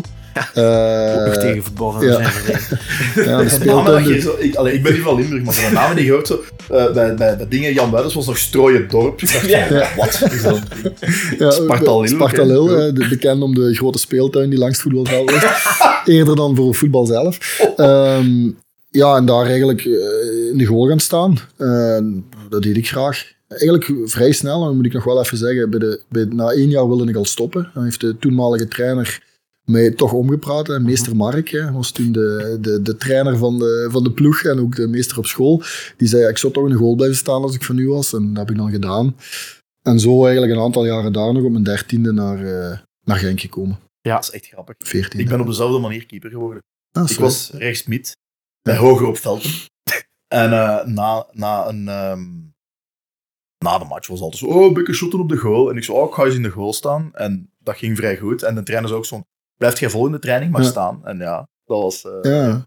en dan, die- alle, alle, alle keepers komen zo de facto ineens in die goal Ja. terecht. En dan... ik had wel de afspraak van het moment dat we 5-0 voor stonden, mocht ik vanaf de aan de rust 5-0 voor stonden, mocht ik in de spits gaan spelen. Ja. Dat was een compromis wat ik gesloten had, dat heb ik een Ja, aantal ja. jaren mogen doen. Ah. Eh, en op gewestelijk niveau wa- kwam dat wel eens voor Ja, dat je ja. 5-0 voor stond, dan eh, kon ik af en toe toch eens eh, de spits. 13 jaar en dan eh, naar het grote race in Genk. Hoe is dat in zijn werk gegaan? Was iemand die op het spoor gekomen? Of, eh, Eh, ja, ja, ik vermoed van wel. Ja. Ik had eigenlijk al een aantal jaren zo eh, contact met, met de Lommel SK was toen Mhm. eigenlijk de, de eerste klasse club, hè, Genk ook.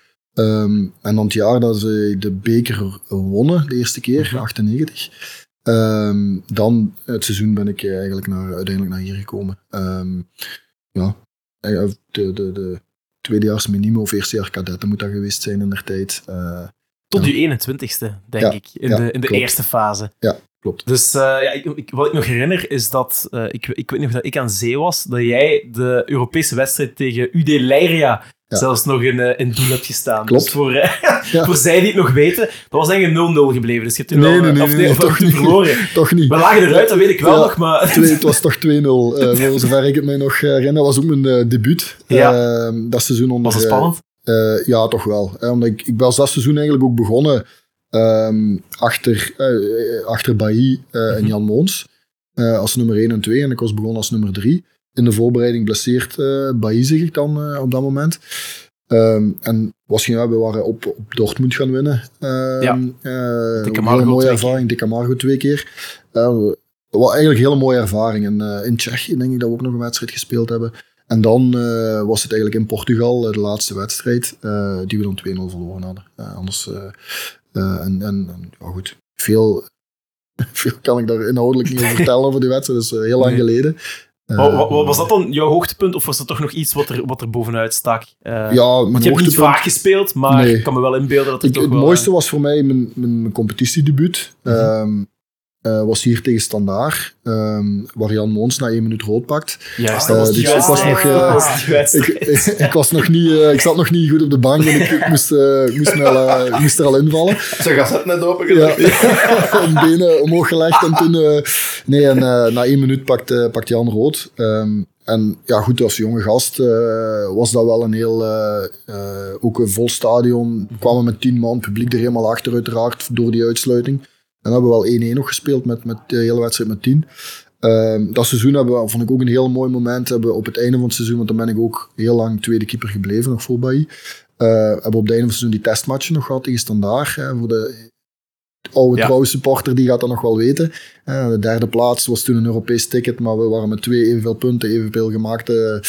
ehm, hebben we dan die testmatchen gaan spelen, dat was ook heel mooi. En dan de, heb ik zelf wel niet gespeeld, de, bekerwinst in, eh, eh, in 2009 eh, was ook... eh, Hoe bleef je dat dan als, als tweede keeper? Want ja, je speelt eigenlijk niet, maar je traint wel met die groep en je hoort, ah, je zit er wel mee in, Ja. maar je draagt niet direct bij. Indirect waarschijnlijk, hè? uit Ja. een invloed gehad. Hoe, hoe gaat je daar zelf mee om?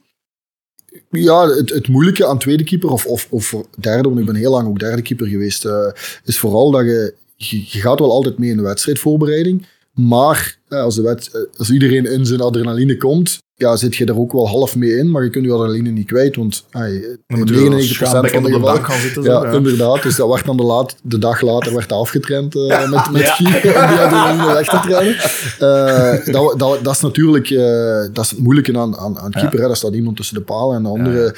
ehm, dan, dan die bekerfinale op zich.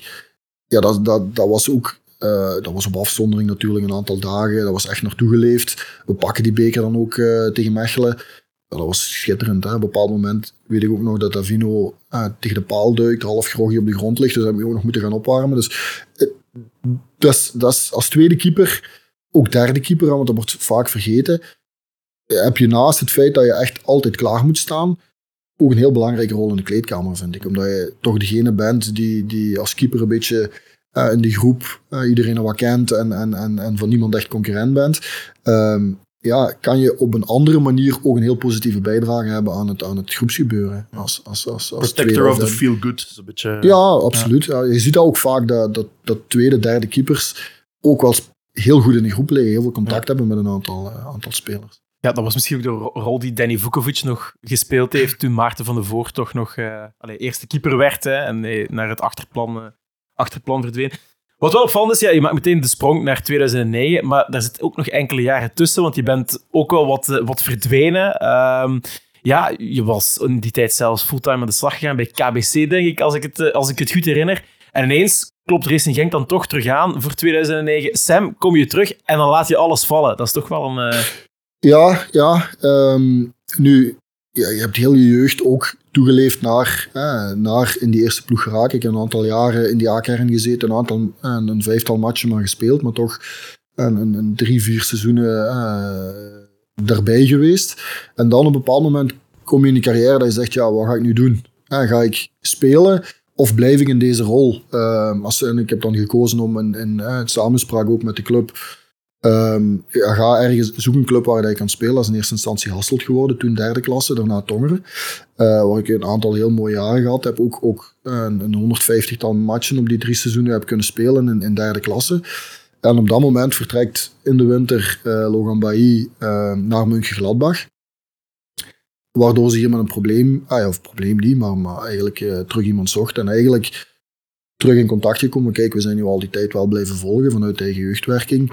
Uh, we zitten met twee heel talentvolle jonge keepers op dat moment. Koen Kasteels, Thibaut Courtois. Ah, die zijn nog maar 16 jaar. Zoek eigenlijk een soort tussenpauze als, als reservedoelman die dat gat kan opvullen. Uh, zie je jou in die rol spelen. Goed, het was voor, voor een andere club had ik dat nooit gedaan, maar het was weer Genk. En dan zei ik, ja kijk, dit is nog mijn kans om toch nog eens iets uh, om die stap te zetten, kijken of het, of het lukt. En, uh, ja. Maar je denkt dan niet na over de implicaties. Wat als ja, ik hier ook gewoon sportief uh, weer naar het achterplan verdwijn. Ik moet dan opnieuw mijn professionele carrière herlanceren. Dat, het was gewoon van, ik volg mijn instinct. En, ja, op dat moment wel. Ja. ja. En ik zou dat nu nog, gedaan, nog doen. Mm -hmm. ook om... om um, ik had ook mijn, eh, tijdens mijn eerste periode mijn universitair diploma gehaald. Dus dat had ik achter de hand. Ik had bij KBC ook wel mijn draai wat gevonden ik had op dat moment ook geen schrik van stel dat dat misloopt, er komen wel andere opportuniteiten mm -hmm. op het, uh, op het, uh, op het Waar ik geen rekening mee had gehouden was in tussentijd de bankencrisis was uitgebroken. dus het economisch landschap iets veranderde op, op, op die... Kleine tijd. Ja, inderdaad. Maar uh, nee, nee, dat was dat is eigenlijk... Ik, ik vind dat je ook zo moet leven. Van, kijk, als, als er zich iets voordoet waar je voelt nu gewoon goed, we moeten er gewoon voor gaan. Hadden we nog zo een opzicht moeten doen bij KBC, voordat ik mocht beginnen nee, nee, nee, Van KBC naar KRC, hè? Nee, gelukkig was de regiodirecteur van uh, KBC een groot KRC Genk-fan. Die heeft uh, heel goed meegeholpen. Ja. Dat uh, ja. Wat ook weinig mensen weten, is dat eigenlijk jij Thibaut Courtois hebt doen debuteren, eigenlijk, hè? Ja, vooral met een enkel. Ja, leg dat maar eens uit. Ja, ja. dat was um, in dat seizoen, in, de, in, in, in de tweede seizoenshelft. Uh, pak Davino Verhulst, denk ik, rood op standaard. Uh, de week later was hij geschorst en um, speelde hier nog wat uiteindelijk mijn uh, laatste wedstrijd gaat zijn voor Genk geweest zijn tegen Roeselaar, denk ik, met de, met de, met de reserve op donderdag. Um, ik speel echt een, een, een niet zo'n heel goede wedstrijd. Ik denk dat, dat we de spits weer, Bjorn, Bjorn Roeselaar, Um, ah, ik, de Wilde. Ja, Bjorn de Wilde. Hij scoort, vier, scoort hier vier keer, denk ik. Heb ik er toch twee van. puntje toch? ja, telt nog mee. ja, en, en, en uh, op dat moment, uh, dus de, de, de, zondag erop moest ik spelen. En uh, een dag later doen we training. En ben ik los door de enkel gegaan. En is Thibaut in de goal gekomen. En ja, die heeft dat gewoon schitterend gedaan. Ik, Eigenlijk moet de rest is geschiedenis. Bedankje sturen. Ja, dat, dat denk ik niet. Ik denk dat er vol... Nee, talent van, van alle twee trouwens. Hè. Ja. Um, Koen Kasteels was eh, alle twee. Uh, op training, dat niveau lag gewoon, lag gewoon enorm hoog. Had je toen al ja. zoiets van, de ene heeft misschien net dat tikkeltje meer dan de ander, of was dat toen nog echt volledig in balans? Uh, uh, dat is heel moeilijk te zeggen, omdat dat heel andere keepers zijn. Uh, Thibaut had dat explosieve al, altijd. Hè. Die, die, die, die, die rijkwijde, die, die pakt de ballen van je zeggen ongelooflijk op 16-jarige leeftijd al. Terwijl Koen was, was, was wat matuurder op die leeftijd. Die, die, die, die speelde meer eh, in de ruimte. Dus gewoon andere types van, van Om nu te zeggen, die stak daar bovenuit, durf ik eigenlijk niet op training. Maar zijn, ja, je ziet ze ook alle twee op het hoogste niveau geraakt. Hè. Ja. Was, dat, was dat op die, op die eerste training? Ja, voor, voor zij die geen sociale media hebben of zo. Er is een filmpje waar uh, Sam Fransen op de eerste training in 2000, 2008, 2009, denk ik. Uh, de eerste training onder Van Aasbroek was een open training. Ja. En dan daarna mocht iedereen het veld doen en, en een babbeltje doen. En wij belanden met een frigobox, dat weet ik nog. Want Dimi Dazeleren had daar interesse in. Ik zeg, nee, nee, je moet gaan eten. en dan belanden wij aan een golke met Sam Fransen en... Thibaut. Ik denk ook Thibaut. Ja. En Thibaut was eerst wel voorzitten aan het trappen. En wij mochten maar koppen, maar ja, jij plukte die allemaal uit de lucht. En dan zijn we bij penalties beland. En dan ja, gebeurde van het een kwam het ander. En heb jij mij echt gewoon... Ja, ik heb nog een gat in mijn, in mijn pul, denk ik. Daar gefusilleerd. Hoog door het midden. En ja, was, niks, was gewoon niks aan te beginnen. Uh, maar Thibaut was toen uh, de voorzetjes aan het geven. Ja, dat uh, herinner ik me nog. Dat moet ook een van de laatste trainingen geweest zijn die ik, die ik gedaan heb. Dat was de eerste van het seizoen. Ja, ja. inderdaad. ik denk dat ik... dat, dat, dat, nee, ik denk... Um, ja, dan enkele, toen zijn we met een aantal spelers, uh, is, uh, is er een befaamde C-kern opgericht. Ah ja, dat, dat is met dat man en zo. Uh, nee, dat zat Alex da Silva, oh, ja. Ehm, Pieter ja. Nijs, Robin Henkes, ikzelf, Lubojevic. oh, Goran. Ja, Nemec. nou, er zaten heel wat spelers in. En die dan tijdens de hele voorbereiding enkel tussen half twaalf en uh, twee hier mochten zijn. De Nier of Guy Martens dus training geven en zo werden wij dan fit gehouden. Dat bestaat gelukkig allemaal niet meer. Ja, dat was, uh, dat was uh, ja, ja. Laatste keer dat ik die naam heb gehoord was toen een Boyo hier nog speelde, denk ik. En die is ook even naar dat zeker ingestuurd. Dat, dat, hadden ze uitgevonden voor hem, denk ik. Dat begrip is samen met Dirk de Gaan vertrokken, denk ik. Doe maar, hè. Nee, goed. Uh, ja, Sam, ik, nee, het, het, het, moet wel gezegd, je hebt volgens mij een heel druk leven, want als ik het naga, ex-keeper, ex-CEO, ex-bankdirecteur, ex-CFO en ex-TD en uh, ja, nog altijd geen 40 jaar. Rustig leven gaat precies niet. Uh... Nee, nee, altijd, nee, dat klopt. Vooral een hele ondersteunende vrouw, ja. die ook al, alles, alles, alles steunt. Maar inderdaad, ja. um, ik, heb, ik heb de luxe gehad om, om, terwijl ik hier in de A-kern zat als derde keeper, ook te kunnen combineren met, met, mijn, met mijn studies. En daarna is heel veel in, van het ene en het andere overgebloeid. Van bij KBC, kantoordirecteur, over naar, naar financieel directeur bij, binnen de APK-groep. Hele mooie groei kunnen meemaken. Mm -hmm. Uh, daarna CEO geworden van een, van een uh, zusterbedrijf. Dus allee, dat is eigenlijk allemaal natuurlijk gegaan. En, en, en zoals je daar straks zegt, als je een kans ziet, daar, daar, daarvoor gaan. Ja, dat is wel een gevolg daarvan ook wel. Zijn er veel van die zaken die je echt nog meeneemt hier naar het voetbal? Absoluut. Kennis? Ja, absoluut. Uh, omdat ik... Hey, KBC is natuurlijk de grotere corporate structuur waarin alles in, in afgeleid is. Bij APK, Groep Q-Jobs, was het echt het groeiende familiebedrijf. Limburgs KMO, uh, die groeide van, van 500 naar 1500 medewerkers. Waar nog heel veel dingen opgezet moeten worden. Dat zie je bij Kaarsen ook terug. We zijn een club, zoals gezegd een aantal jaar geleden, de topclub Skietelend. Vandaag de dag, we zijn ook een KMO, die, die ook in volle groei is. En, en die ook uh, nog een aantal dingen moet opzetten, maar die die wel gaat doen om die stap te, te zorgen. Maar dat wordt vaak, hè, we hebben de, de uitstraling van een heel groot bedrijf, heel veel media-aandacht. Maar achterliggend zijn voetbalclubs, uh, in, in ons geval, uh, degelijke KMO's, en andere nog, nog kleine bedrijven. Die ook geleid worden door mensen die heel veel goesting hebben en heel veel passie hebben voor een. Voor, en dat, dat, er is heel veel gelijkheid met, met, met, een, met een KMO aansturen. Zo'n zo'n CV en zo'n track record, daar moet je toch wel intrinsieke kwaliteiten voor, voor beschikken. Die zich niet enkel op... Veel. op uh, ongelooflijk Ongelooflijk, hè?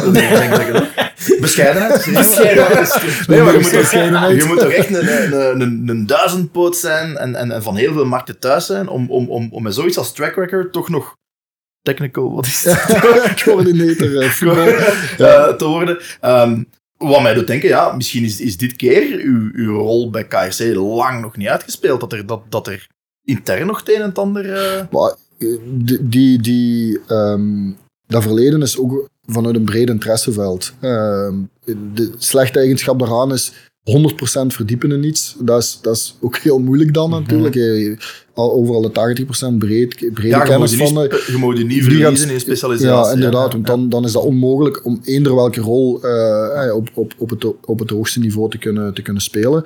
Uh, en hier, hier binnen Genk valt het eigenlijk voor mij allemaal op dit moment samen. Je hebt die beleidsmatige dingen waar ik echt die ervaringen heb kunnen opdoen en, en op, op jonge leeftijd heb mogen op die keer kan gebruiken. Gecombineerd in de passie van het voetbal.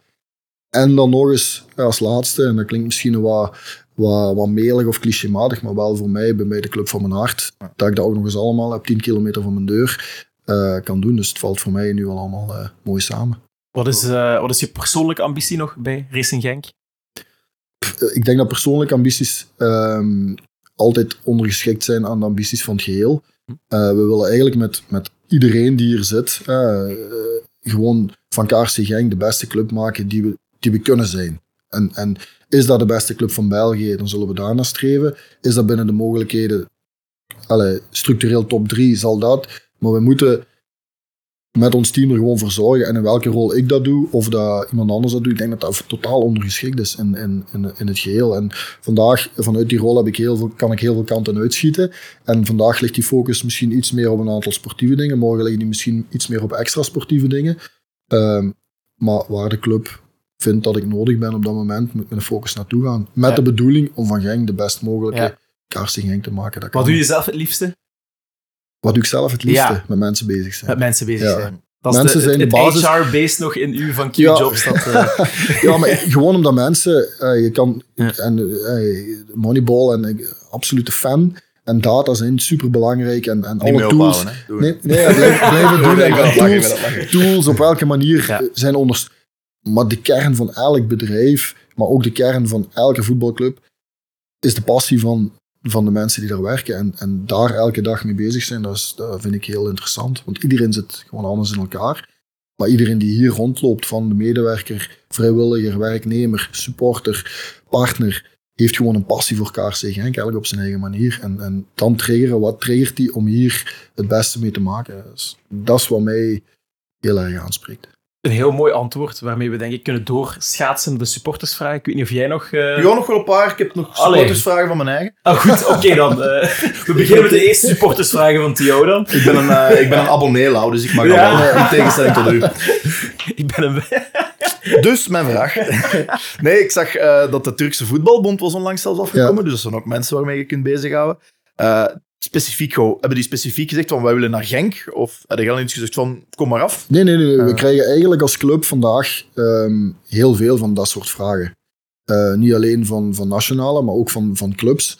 ehm, die eigenlijk willen komen kijken van hoe wordt hier gewerkt. Ehm, en, en we kunnen niet op al die vragen ingaan. En het doel wat wij wel hebben is van kijk, als er een win-win in zit voor KRC Genk, eh, naar een oude vaak, ja, dan, dan gaan we wel in op die vragen. Hier kwam nu de vraag van, van de Turkse voetbalfederatie, die ook bij Ajax geweest is eh, en dan naar hier is doorgereden. Dus wat ook wel een signaal is van kijk, voor KRC Genk en waar wij ehm, absoluut trots op zijn, van kijk welke naam wij ondertussen ook hebben in het internationale voetbal. En vergeten we soms, ik kom nu ook vaak in het buitenland op, op seminaries of op, eh, en, en, en Dirk vanuit de scouting had dat kunnen bevestigen, denk ik, als hem, eh, als hem ons niet geditcht had. Eh, eh, dan dat ene keer je buiten de landsgrenzen bent, spreken ze heel positief en heel over de manier van werken van KRC Genk. Dat is, dat is echt een, een hele goede brand, een heel echt, ja, ik kan, kan het heel moeilijk verwoorden, maar dat is echt, eh, is Ons echt een internationaal referentiekader. internationaal referentiekader voor. de Bayern Münchens en de, Ja, en, en, ja. en, en de Ajax van deze wereld. Ja, Mist je dat een keer- in België? Ik denk dat die hoe dichter we bij de kerktoren worden, komen, hoe kritischer dat we worden op, op en, en dat we echt wel mogen zeggen, ehm, ja, we, zijn, we hebben gewoon heel goed werk binnen KRC Genk geleverd. Iedereen die daar de afgelopen 35 jaar aan heeft meegewerkt op zijn manier, heeft goed werk geleverd om te kunnen staan waar we vandaag staan. Wat niet betekent dat we een comfortzone moeten gaan en zeggen van ja, nu gaan we achteruit liggen. En, nee, maar we mogen dat wel uitspreken van hier staat wel iets hè, met de middelen die we hadden en nog altijd hebben in vergelijking met anderen, zijn we echt wel iets aan neerzetten. Is nu ook voor te zorgen dat we dat kunnen blijven, blijven, blijven doen. Maar we mogen daar echt wel trots op zijn. Ja, ik heb, ik heb inderdaad- het gevoel, en dat is iets wat je vaak hoort, dat, dat we internationaal veel meer het respect krijgen dat we verdienen. Eh, maar dat dat ook wel fijn is. Hè? Eh, wat is de win-win eigenlijk dat er is bij de Turkse voetbalbond? Is dat dan zo een beetje top of mind worden bij, tot bij de talenten daar? Of, eh? Uh, absoluut, ja, absoluut. Daar, daar, uh, in dit geval uh, was, was, was de, de, de trainer van de nationale ploeg was erbij, de voorzitter, de voorzitter van Galatasaray, van Besiktas. Um, dus ja, ene was een vrij bekende ex-voetballer. Altijd top was erbij. Ja, ja. Dus, maar goed, daar... ja. Terug naar de vraag. Ja.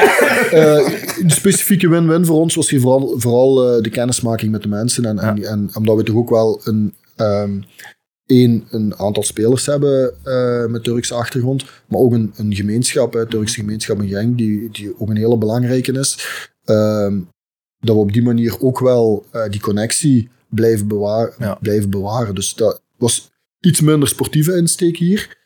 Uh, maar bij andere clubs kan dat. Hè, we hebben ook een, een, een uh, uitwisseling gedaan van, van kennis met AZ Alkmaar, hè, een hele goede jeugdopleiding heeft. Dus we zoeken altijd naar ook clubs, hè, of als clubs vragen, dat we zelf ook kunnen zien, ja, hebben, kunnen wij zelf ook iets leren. En als dat niet het geval is, dan zijn we iets, iets wij, meer weigerachtig dan uh, als ja, dat wel het geval Ik had is. het ook in een van de werven van Erik Gerrits. Hè. Die wil iets meer ook de, de, de lokale Turkse gemeenschap en, en de andere Ja. eh, eh, allochtone gem- gemeenschappen die er zijn ook wel meer. eh, Ja. ook wel ik denk dat ook ergens aan bod gekomen is in een van de vorige afleveringen bij jullie, dat jullie zeiden van... eh, Is dat nogal goed?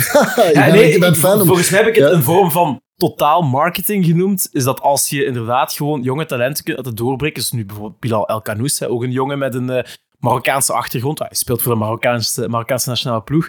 Een gemeenschap die hier alom vertegenwoordigd is. Dat je door zo'n spelers in de ploeg te hebben, je natuurlijk wel aan klantenbinding doet. Hè. Ja. Meer en meer dus, Marokkaanse vlaggen in de tribune nog. ja. Hè? Dus, eh, Ja, maar ook langs, eh, eh, ik denk dat je ook zei van, van ja, is het, is het eh, realistisch om ambitie te hebben dat we in, eh in Zottegem een KRC Genk fanclub hebben? Eh, Ja. moeten, moeten we dat nastreven? Ja, op zich, dat is geen doel op zich. Ehm, maar ik denk wel dat we onze fanbase, de echte fanbase die hier naar het stadion komt en die hier voor, dat gaat, dat gaat natuurlijk eh, de, de Kempen, Limburg, Vlaams-Brabant zijn, die band.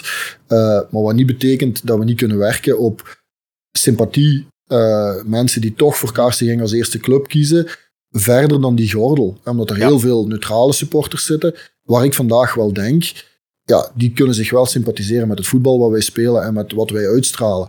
En, en die moeten wij ook op een of andere manier aan de club kunnen binden. Dat gaat niet degene zijn die misschien elke week hier komt kijken.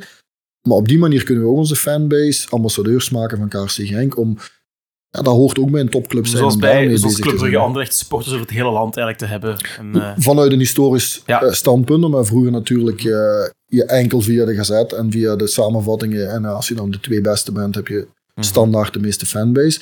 Vandaag zijn er heel andere manieren waarop jongeren emotioneel geconnecteerd raken met een club. Wat maakt dat er ook veel meer concurrentie is. Vroeger kan je wel denken van eh, PSG of Manchester City, waar staat dat voor? Vandaag, elk kind kan dat live beleven via de social media. Maar wij hebben zo ineens ook een, heel, een veel grotere wereld waarin dat wij eh, ja, potentiële fans aan ons kunnen binden. En, en dat zijn niet allemaal hardcore fans. Dat blijft de basis, hè, de sfeer die er elk weekend is. Maar we hebben er ook alleen maar baat bij om, om daar buiten te gaan kijken van wie, wie kunnen we emotioneel aan ons binden en, en fan maken van KRC Genk. Want zo leeft een club via zijn fans. Hoe maakt je fans, volgens u? Wat, wat uw persoonlijke visie daarop is? Buiten, Een hele goede vraag. alleen winnen, uiteraard. Hè? Ja. Ehm, ja, dat is een hele goede vraag. Is dat- Hoe maak is je dat- fans? Heb, je, heb je gewonnen als je ze een keer naar het stadion kunt lokken? Hmm, Laat nee, me misschien zo de vraag stellen. Nee. Nee? Dat denk Heb ik je nog- niet. dan heb dat- je volgens mij een eenmalige consument. Ja. Dan heb je een lead. Ja. Ja. Maar je hebt nog geen conversie. Ja, Ja. om het zo te Kijk, zeggen. eh, de consultants onder elkaar. Ja, eh, ja, ja, voilà. Eh, nee, nee, nee. Ja. Dan, dan heb je natuurlijk een, een, een lead en dan vanuit de data Ja. kan je dan, weer, dan kan je gaan meten van eh, wat heeft Money supporter? Ja, ja, de, de moneyball op de extra sportieve manier. Nee, de, de, een fan is voor mij iemand die, die, die zich gewoon eh, ja, vereenzelvigt met, met de club. Als het goed gaat met de club, zich goed voelt. En als het slecht gaat met de club, zich ook slecht voelt. En dan moet je een week duren, maar echt met een slecht gevoel zondag naar huis kan gaan, gewoon omdat dat resultaat tegenvalt. Eh, hoe maak je zo'n fan? Dat is niet alleen puur door daar op de juiste moment een e-mail in te sturen. Of die, dat, dat zit ook vaak in, in klein dingen, familiale. Waarom is, heeft Club Brugge dat historisch? Omdat dat van, van vader op zoon vaak overging. Ehm, waar ik wel heel erg in geloof, is dat, dat en ik zie dat ook op de, de speelplaatsen van mijn kinderen, eh, waar vroeger de speelplaats eh, heel blauw-zwart of paars was, of rood bij standaard nog. De huidige generatie is opgegroeid met de successen van KRC Genk. Ja. Mijn, ik ben de laatste generatie, denk ik, geweest. Eh, ik was 14, 15 toen KRC zijn eerste beker won, of, of 13, 14. Mijn periode daarvoor, wanneer je toch al gehecht wordt aan een club, had KRC nog niet zo heel veel succes. Nu, eh, de, de, de 25-plussers, eh, tot, die hebben eigenlijk dat heel... dus Ik geloof ook wel dat er nog in die jonge generatie, dat, dat we vandaag wel zeggen, historisch is het Club Brugge en Anderlecht. Ik denk dat er nog een heel supporterschare aan jonge kinderen, en vandaar ook dat we iemand hebben die echt met die Genk Kids bezig is, Ja. om die... Dat zijn de supporters, van de, dat zijn de Ja. supporters van de toekomst. En ik geloof dat die, die, die scharen aan supporters in de toekomst veel groter gaan zijn dan wij vandaag inschatten. Gewoon omdat die nu opgroeien met, met de successen van de club. En dat hebben wij als laatste generatie niet gehad. Dus wij zijn op een andere manier gebonden. Ik, omdat ik hier gespeeld heb. eh, jullie een ander verleden waarschijnlijk. Eh, eh, Kun je ook wel luisteren in onze vrienden. Ja, die heb ik gemist dan. Ja. Ja. Nee, dat is waar. Ja. Inderdaad, data heeft er dan uiteindelijk weinig mee te maken. Ik ging nog een mopje maken over, ja, bij, mij, bij ons zijn het dan niet expected goals, maar expected pinten. En die liggen bij mij altijd veel, veel lager dan mijn uiteindelijk Ja, af en toe is er wel een interventie nodig de, eh, te kijken aan hoeveel Ja. En dus ik geloof ook allee, het spel, want dan wordt die heel, heel als je ja, het, de manier van winnen, uiteindelijk p- prijzen pakken is altijd een, een basis. Ja. Maar ik geloof ook wel op lange termijn, de manier waarvoor je staat, de manier van winnen, dat die ook belangrijk is. En de, de, KRC uniek Genk supporter zal graag winnen, maar liefst niet op de manier zoals Union het hier de tweede helft gedaan heeft. Eh, liever op een attractieve manier eh, en, en met, met een hoog dominant voetbal, dan door de bal weg te shotten, tijd te winnen. En, en ik word daar persoonlijk, eh, ik, ik, kan, puur, om- ik word daar niet gelukkig van, van dat soort voetbal. Als ik daar neutrale toeschouwer zit te kijken, ja, dan, dan word, daar word ik ook niet gelukkig van. En uiteindelijk zijn er ook heel veel mensen die niet gebonden zijn aan één club, sympathie hebben, maar niet echt fan zijn. En met het voetbal wat wij spelen, denk ik dat we die wel kunnen overtuigen dat die sympathie overweegt naar, naar Genk. Is het, eh, om een beetje verder te gaan in de management lingo en dergelijke, is het een USP, eh, voor, de- voor de luisteraars die niet weten, eh, unique selling proposition, iets wat u uniek maakt tegenover uw, con- uw concurrenten. Is het een USP om onze VZ2 als dusdanig te gaan gebruiken als een USP? Dat je gaat zeggen, bij ons geen olie shacks en bij ons niet dit en, en, en bij ons is de club van jullie. Dat is iets wat de club uniek maakt, zoals wat Athletic Club Bilbao uniek maakt, het, het Baskische geheel ja, er zijn mensen die van heinde en ver naar, naar wedstrijden daar gaan komen kijken. Ook al is dat geen topclub, hè, dat is top 8 in eh, Spanje Ja. of zo. Terwijl als wij zeggen, iets heel actueel. Ja, wij gaan nooit deel uitmaken van de Citigroup. Of wij gaan nooit een, eh, een rijke tist hier aan, aan het hoofd Ja. hebben staan. Vandaag, vandaag de dag, de dag in, is aan België sowieso een, een USP, want we zijn de enige VZ2, dus dat, dat is op zich al een, een, een, een unicum. Ehm, een oefening rond wat is de toekomst, hè, of de, de houdbaarheid daarvan, hè, Mhm. die, die zal achterliggend zeker wel gemaakt worden. Daar hebben jullie ook al wel eens eh, een aflevering over gehad.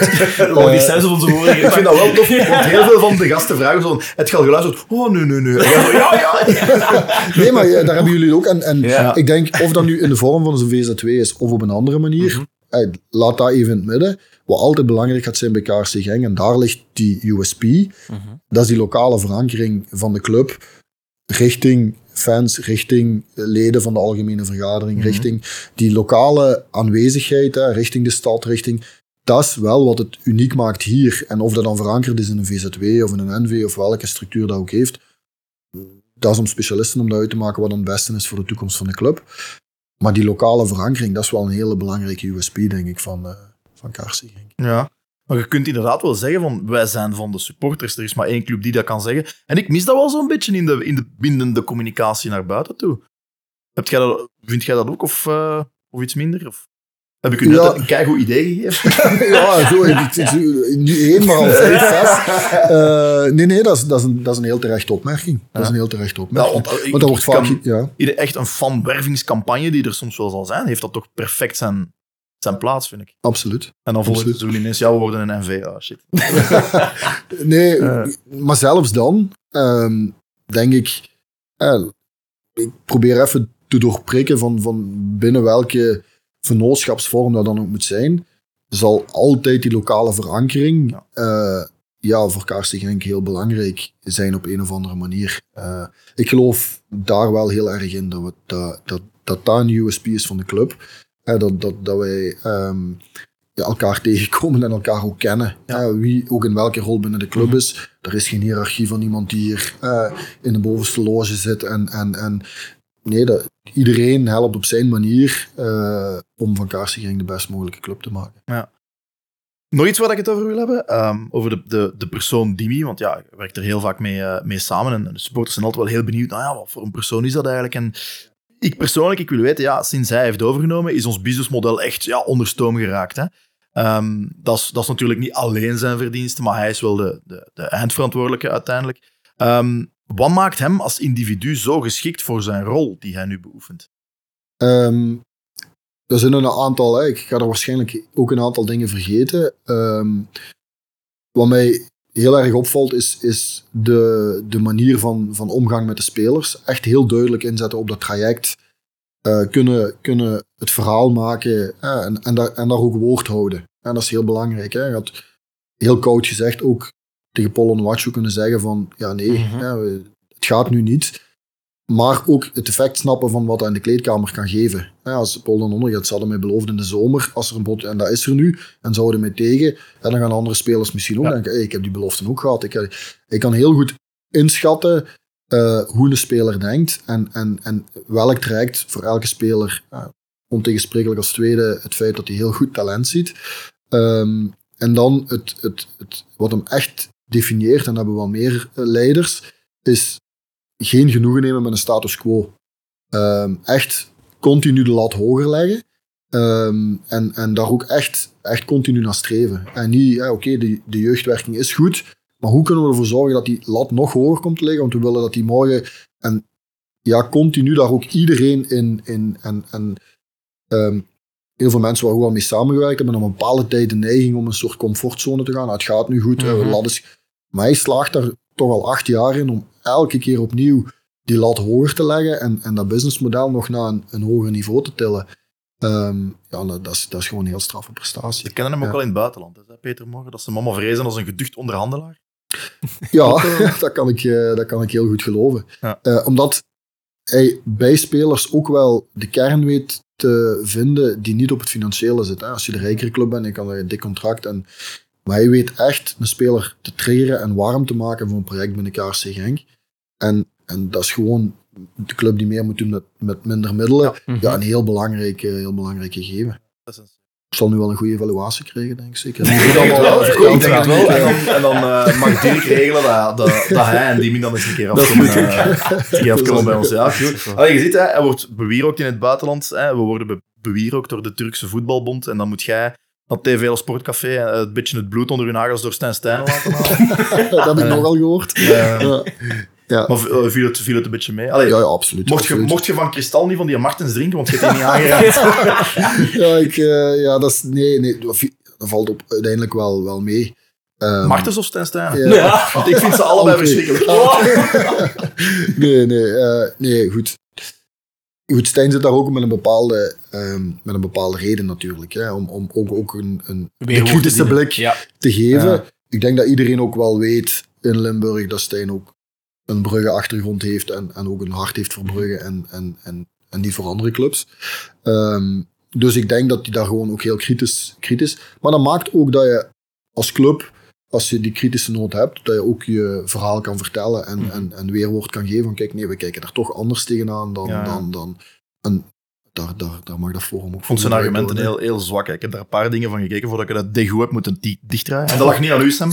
Ook niet aan Martens. Uh, maar dat was, uh, ja, Sam was eigenlijk een beetje de, de, de uitleg aan toen die we wel kennen intussen.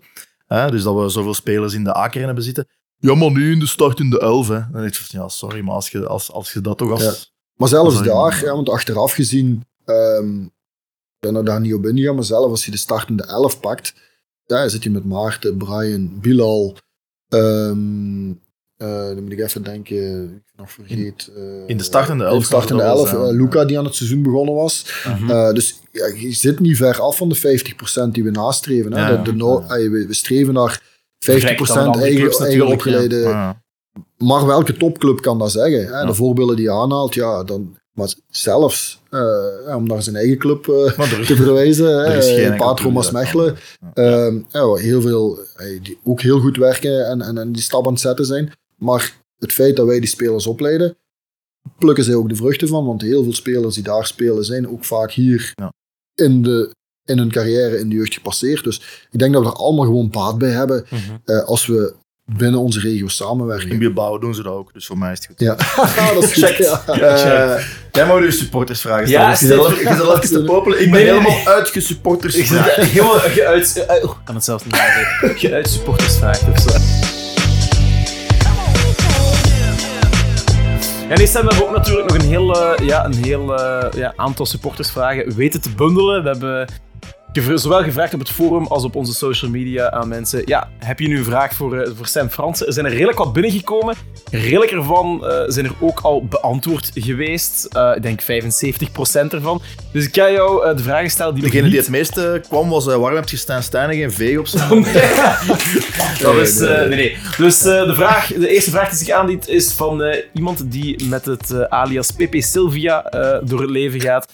Uh, scouten jullie ook echt op mentaliteit? Dus uh, als iemand de goede voetjes heeft, volledig past binnen de Racing Genk filosofie, maar psychologisch denk je van, hm, dit is misschien geen fit, ga je er dan voor of niet? het moet altijd binnen de groep passen. Mm -hmm. ik denk dat dat, dat, dat Um, we hebben ook met, met, met Stijn Quanten een uh, mental coach met heel veel ervaring en heel veel uh, verleden binnen het voetbal. Op alle niveaus, van het Milan Lab tot, tot PSV. Um, ja, goed, dat, dat, is gewoon super belangrijk. En iedereen die zelf op welk niveau ook gevoetbald heeft, hoe lager je dat gaat spelen, hoe belangrijker dan nog wordt dat groepsgevoel. Mm -hmm. uh, maar ook in eerste klas is, is, dat heel belangrijk dat die groep gewoon goed zit. Dus je gaat dat nooit, hoe groot het talent ook is, riskeren om om, om risico te pakken daarin, om dat op de helling te zetten. Uh, maar dat mentale vormt wel altijd een mm. onderdeel. Dus Didier Lamkelzee, die stond niet op de radar? Uh, die heeft, uh, voor zover ik weet, nooit op de radar gestaan. die, is een, die is een XG, lag zo hoog. Ja. Dat, uh, dat, kan niet. Een expected nee, rage, ja. misschien, ja. misschien dat. goed, en de volgende vraag voor jou, Sam, komt van de alias Blue Smoke. Um, ja, welk topmoment of strafverhaal onthoud je van je korte periode als doelman bij Racing Genk? Uh, goh, ja, ik denk dat we er al een aantal uh, geraakt hebben. Hè. Um, ja, dit, als, als, als, als ergens dieptepunt die blessuren op het moment uh, dat ik in die tweede periode wel, wel mijn kans ging krijgen. Um, langs de andere kant heeft dat aan het einde van het seizoen nog wel een, een bekerfinale. Dus dat zijn echt wel, wel, wel heel mooie momenten geweest. Ook de talenten waar, ik, waar ik van in de jeugd tot in de eerste ploeg mee heb kunnen. van, van Thibaut tot Koen Kasteels, Logan Bailly, Sinan Bolat, allemaal keepers waarmee ik uh, in die jaren heb samengespeeld. Jan Moons, die een heel belangrijke mentorrol voor mij ook heeft gehad op het moment dat ik in de A-kern kwam. Dus allee, dat zijn te veel om op te noemen. Ik heb alleen maar, maar op die korte periode in de CKRNA alleen maar goede herinneringen ja. aan, aan. Niks met een anekdotische waarde in, de, in de kleedkamer oh. of zo. De moment dat je denkt van, jezus, wat is dit nu? Uh, Jan Moons en zijn taart. Die eet toch graag taart? Dacht ik. Ja, Jan Moons eet graag ja? taart, toch wel? Ja, dat is... Uh, verhaal van de taart. Uh, ja. Of was het iemand anders? Ja. Ja, mocht jij het dan leggen? Ja. Oh ik heb dat je graag taart ja. Oké, okay. Ja. Ja. Er wordt niet, dat is mij niet opgevallen. Nu een uh, iets serieuzere vraag van uh, iemand uh, wiens alter ego of zijn naam ik niet kan uitspreken, dus ik ga daar vriendelijk voor bedanken. Wat? Maar uh, ja, Nikar Asrov. Ah, dat is Forza Racing. Ah, Forza Racing, omgekeerd. Juist, inderdaad. Die zegt, ja Sam, er hebben al veel grote namen uit de bedrijfswereld zich mispakt wanneer ze dachten even een voetbalclub te gaan runnen, of een deel daar toch van. Voor alle duidelijkheid, ik reken Sam hier niet bij, zegt hij. Maar gezien hij ervaring heeft aan beide kanten, waarom blijkt het managen van een voetbalclub zo moeilijk of anders te zijn? Waarom uh, mispakken zich um, Ja, daar hebben we het ook al heel even over gehad, denk ik. Je hebt daar één, één het, het, um, het kleedkamer gegeven. Een specifieke omgeving hè, van de kleedkamer. Um, dat heel veel mensen die echt uit die zakenwereld komen, daar, um, ja, zich daaraan mispakken. Hoe belangrijk dat is. Hier is dat heel goed in, hè, in de dubbelrol. Uh, mm -hmm. Dimi Erik, hè, waar, waar, waar, waar Dimi dat volledige sportieve. Dan, werkt dat, dan, dan kan dat wel werken natuurlijk. Hè, als die, die, dus als je dan puur, dat, dat is één gegeven denk ik. Um, daarnaast, wat ook wel onderschat wordt in het verschil met het, bedrijf, het, het, het leiden van een bedrijf, is een bedrijf, als je dat structureel goed leidt, leidt dat ook op termijn structureel, als de markt een beetje meezet, tot goede resultaten. Uh, in een voetbalclub ook op lange termijn. Maar er is niemand die naar die lange termijn kijkt. Ja. Van de omgeving per supporters. Ja, je kan structureel de club echt goed aan het leiden zijn. Maar als je 0 op 15 pakt, mm -hmm. brand, staat de kot in brand. En dat heb je bij een bedrijf niet. Omdat die korte termijn resultaten... Ja, niemand zit daar zo kort op in een bedrijf. Dus je altijd wel tijd hebt om op middellange termijn te werken. En die, een groot verschil zit wel in die kortheid van de pers daarop, -hmm. van, van supporters, van fans, die emotie die daarbij komt kijken. Ja. Als je die moeilijk kan inschatten en ja. puur rationeel blijft. Ja, daar heb je als supporter geen boodschap aan dat je dan rationeel blijft horen. Ja, maar we zijn structureel goed bezig en lange de supporter wil dan resultaten zien of minstens de ambitie. De, het bloed, zweet, nee, dat is verkeerd, dat gaan we niet zeggen. Je wilt tenminste, no sweat, no glory. uh, wilt rise, rise above hebben, dat we boven onszelf uitstijgen om, uh, om, om, om, om wel die ja. resultaten. En dat is het grote verschil, denk ik, tussen enkel en alleen het bedrijf leiden of uh, voetbalclub slash bedrijf ja. uh, leiden. Enerveert die emotionaliteit in het voetbal jou of is dat echt iets wat je ziet als een uitdaging? Ik zie dat als een... Vandaag, ik ben natuurlijk nog maar een acht, negental mm -hmm. maanden terug. Vandaag is dat een hele, is dat een hele mooie uitdaging. En, en, en dat is ook een opportuniteit, want dat betekent dat je alleen maar in aanraking komt met mensen die betrokken zijn. Ja. Wat in het bedrijfsleven soms niet het geval is. hè. Je hebt ook medewerkers die er al lang zitten, uitgeblust zijn, die eigenlijk de passie niet meer hebben om in hun, maar die toch niet willen weggaan of Mhm. niet weggaan. Bij een voetbalclub kom je alleen maar in aanraking met mensen die op een of andere manier betrokken, gepassioneerd zijn door KRC Genk. Dat neemt ook veel meer, eh, dat vraagt ook veel meer energie om die allemaal en natuurlijk eh, in, op één lijn te krijgen. Want vanuit die passie ga je nog veel verder om je gelijk te verdedigen dan. Maar dat maakt het juist wel heel boeiend om, om in die omgeving te werken, vind ik. Als je dan ook zelf die passie hebt. Eh, want als je die niet hebt in het voetbal, in welke functie je ook zit in het voetbal, dat is Dan 7 op slaagt 7, dat is, dat is 24-7 Ja, dat- aanwezig, ja, dat slorpt op je heel leven op. Je moet zelf ook die passie hebben om dat te doen, want anders dan, dan hou je daar geen, eh, geen jaren vol. sluit misschien nog aan bij een laatste vraag. Eh, ja, uit, uit, uit, uit wat haalt je, haal- haalt je nog ja, plezier buiten het voetbal? Want de tijd is natuurlijk heel beperkt. Eh, ja.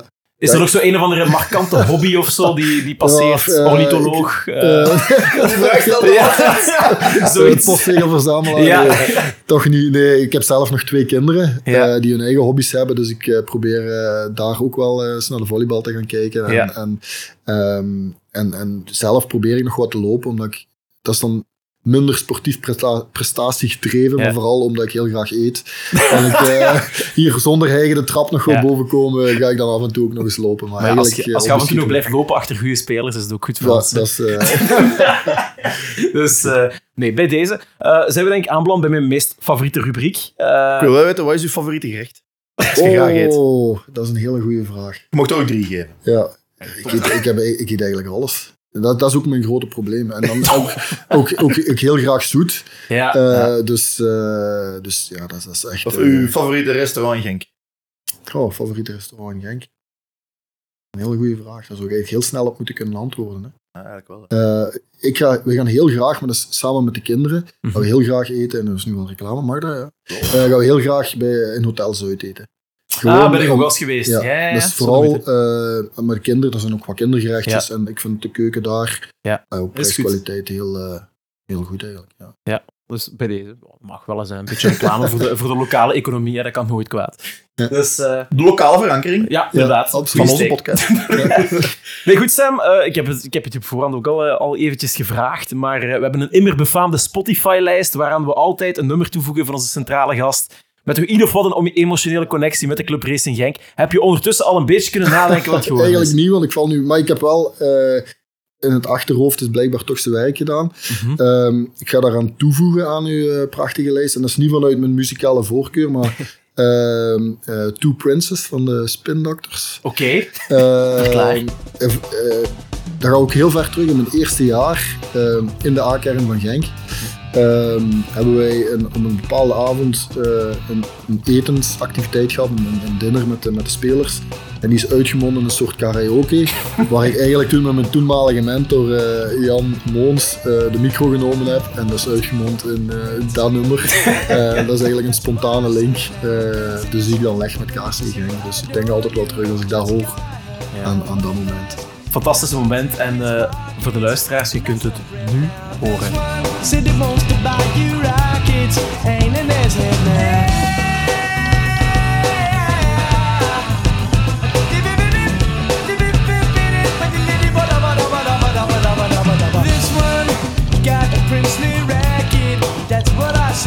Voilà. En dan zijn we helemaal rond. Ja, dankjewel eh Sam om ondanks alle agendaverschuivingen en dergelijke toch plaats te nemen. Want je wou er eerst Dirk er per se bij hebben. Maar ik vind Ja, het ik denk dat. Dirk Eh, nogmaals absoluut een eh, grote mee. En ik eh, het zal na het seizoen absoluut wel een moment zijn dat wel past. Maar een volle scoutingsseizoen met al die buitenlandse verplaatsingen lukte het nu niet. om tipje van de sluier. Heel weinig. Het zijn er zoveel dat Is het eh, ver? Of, Europa. Europa, oké. Ik weet genoeg. nee, goed, merci. Ik vind dat je dat heel goed gedaan hebt voor maar acht Ja. maanden in dienst te zijn. Dus eh, dankjewel.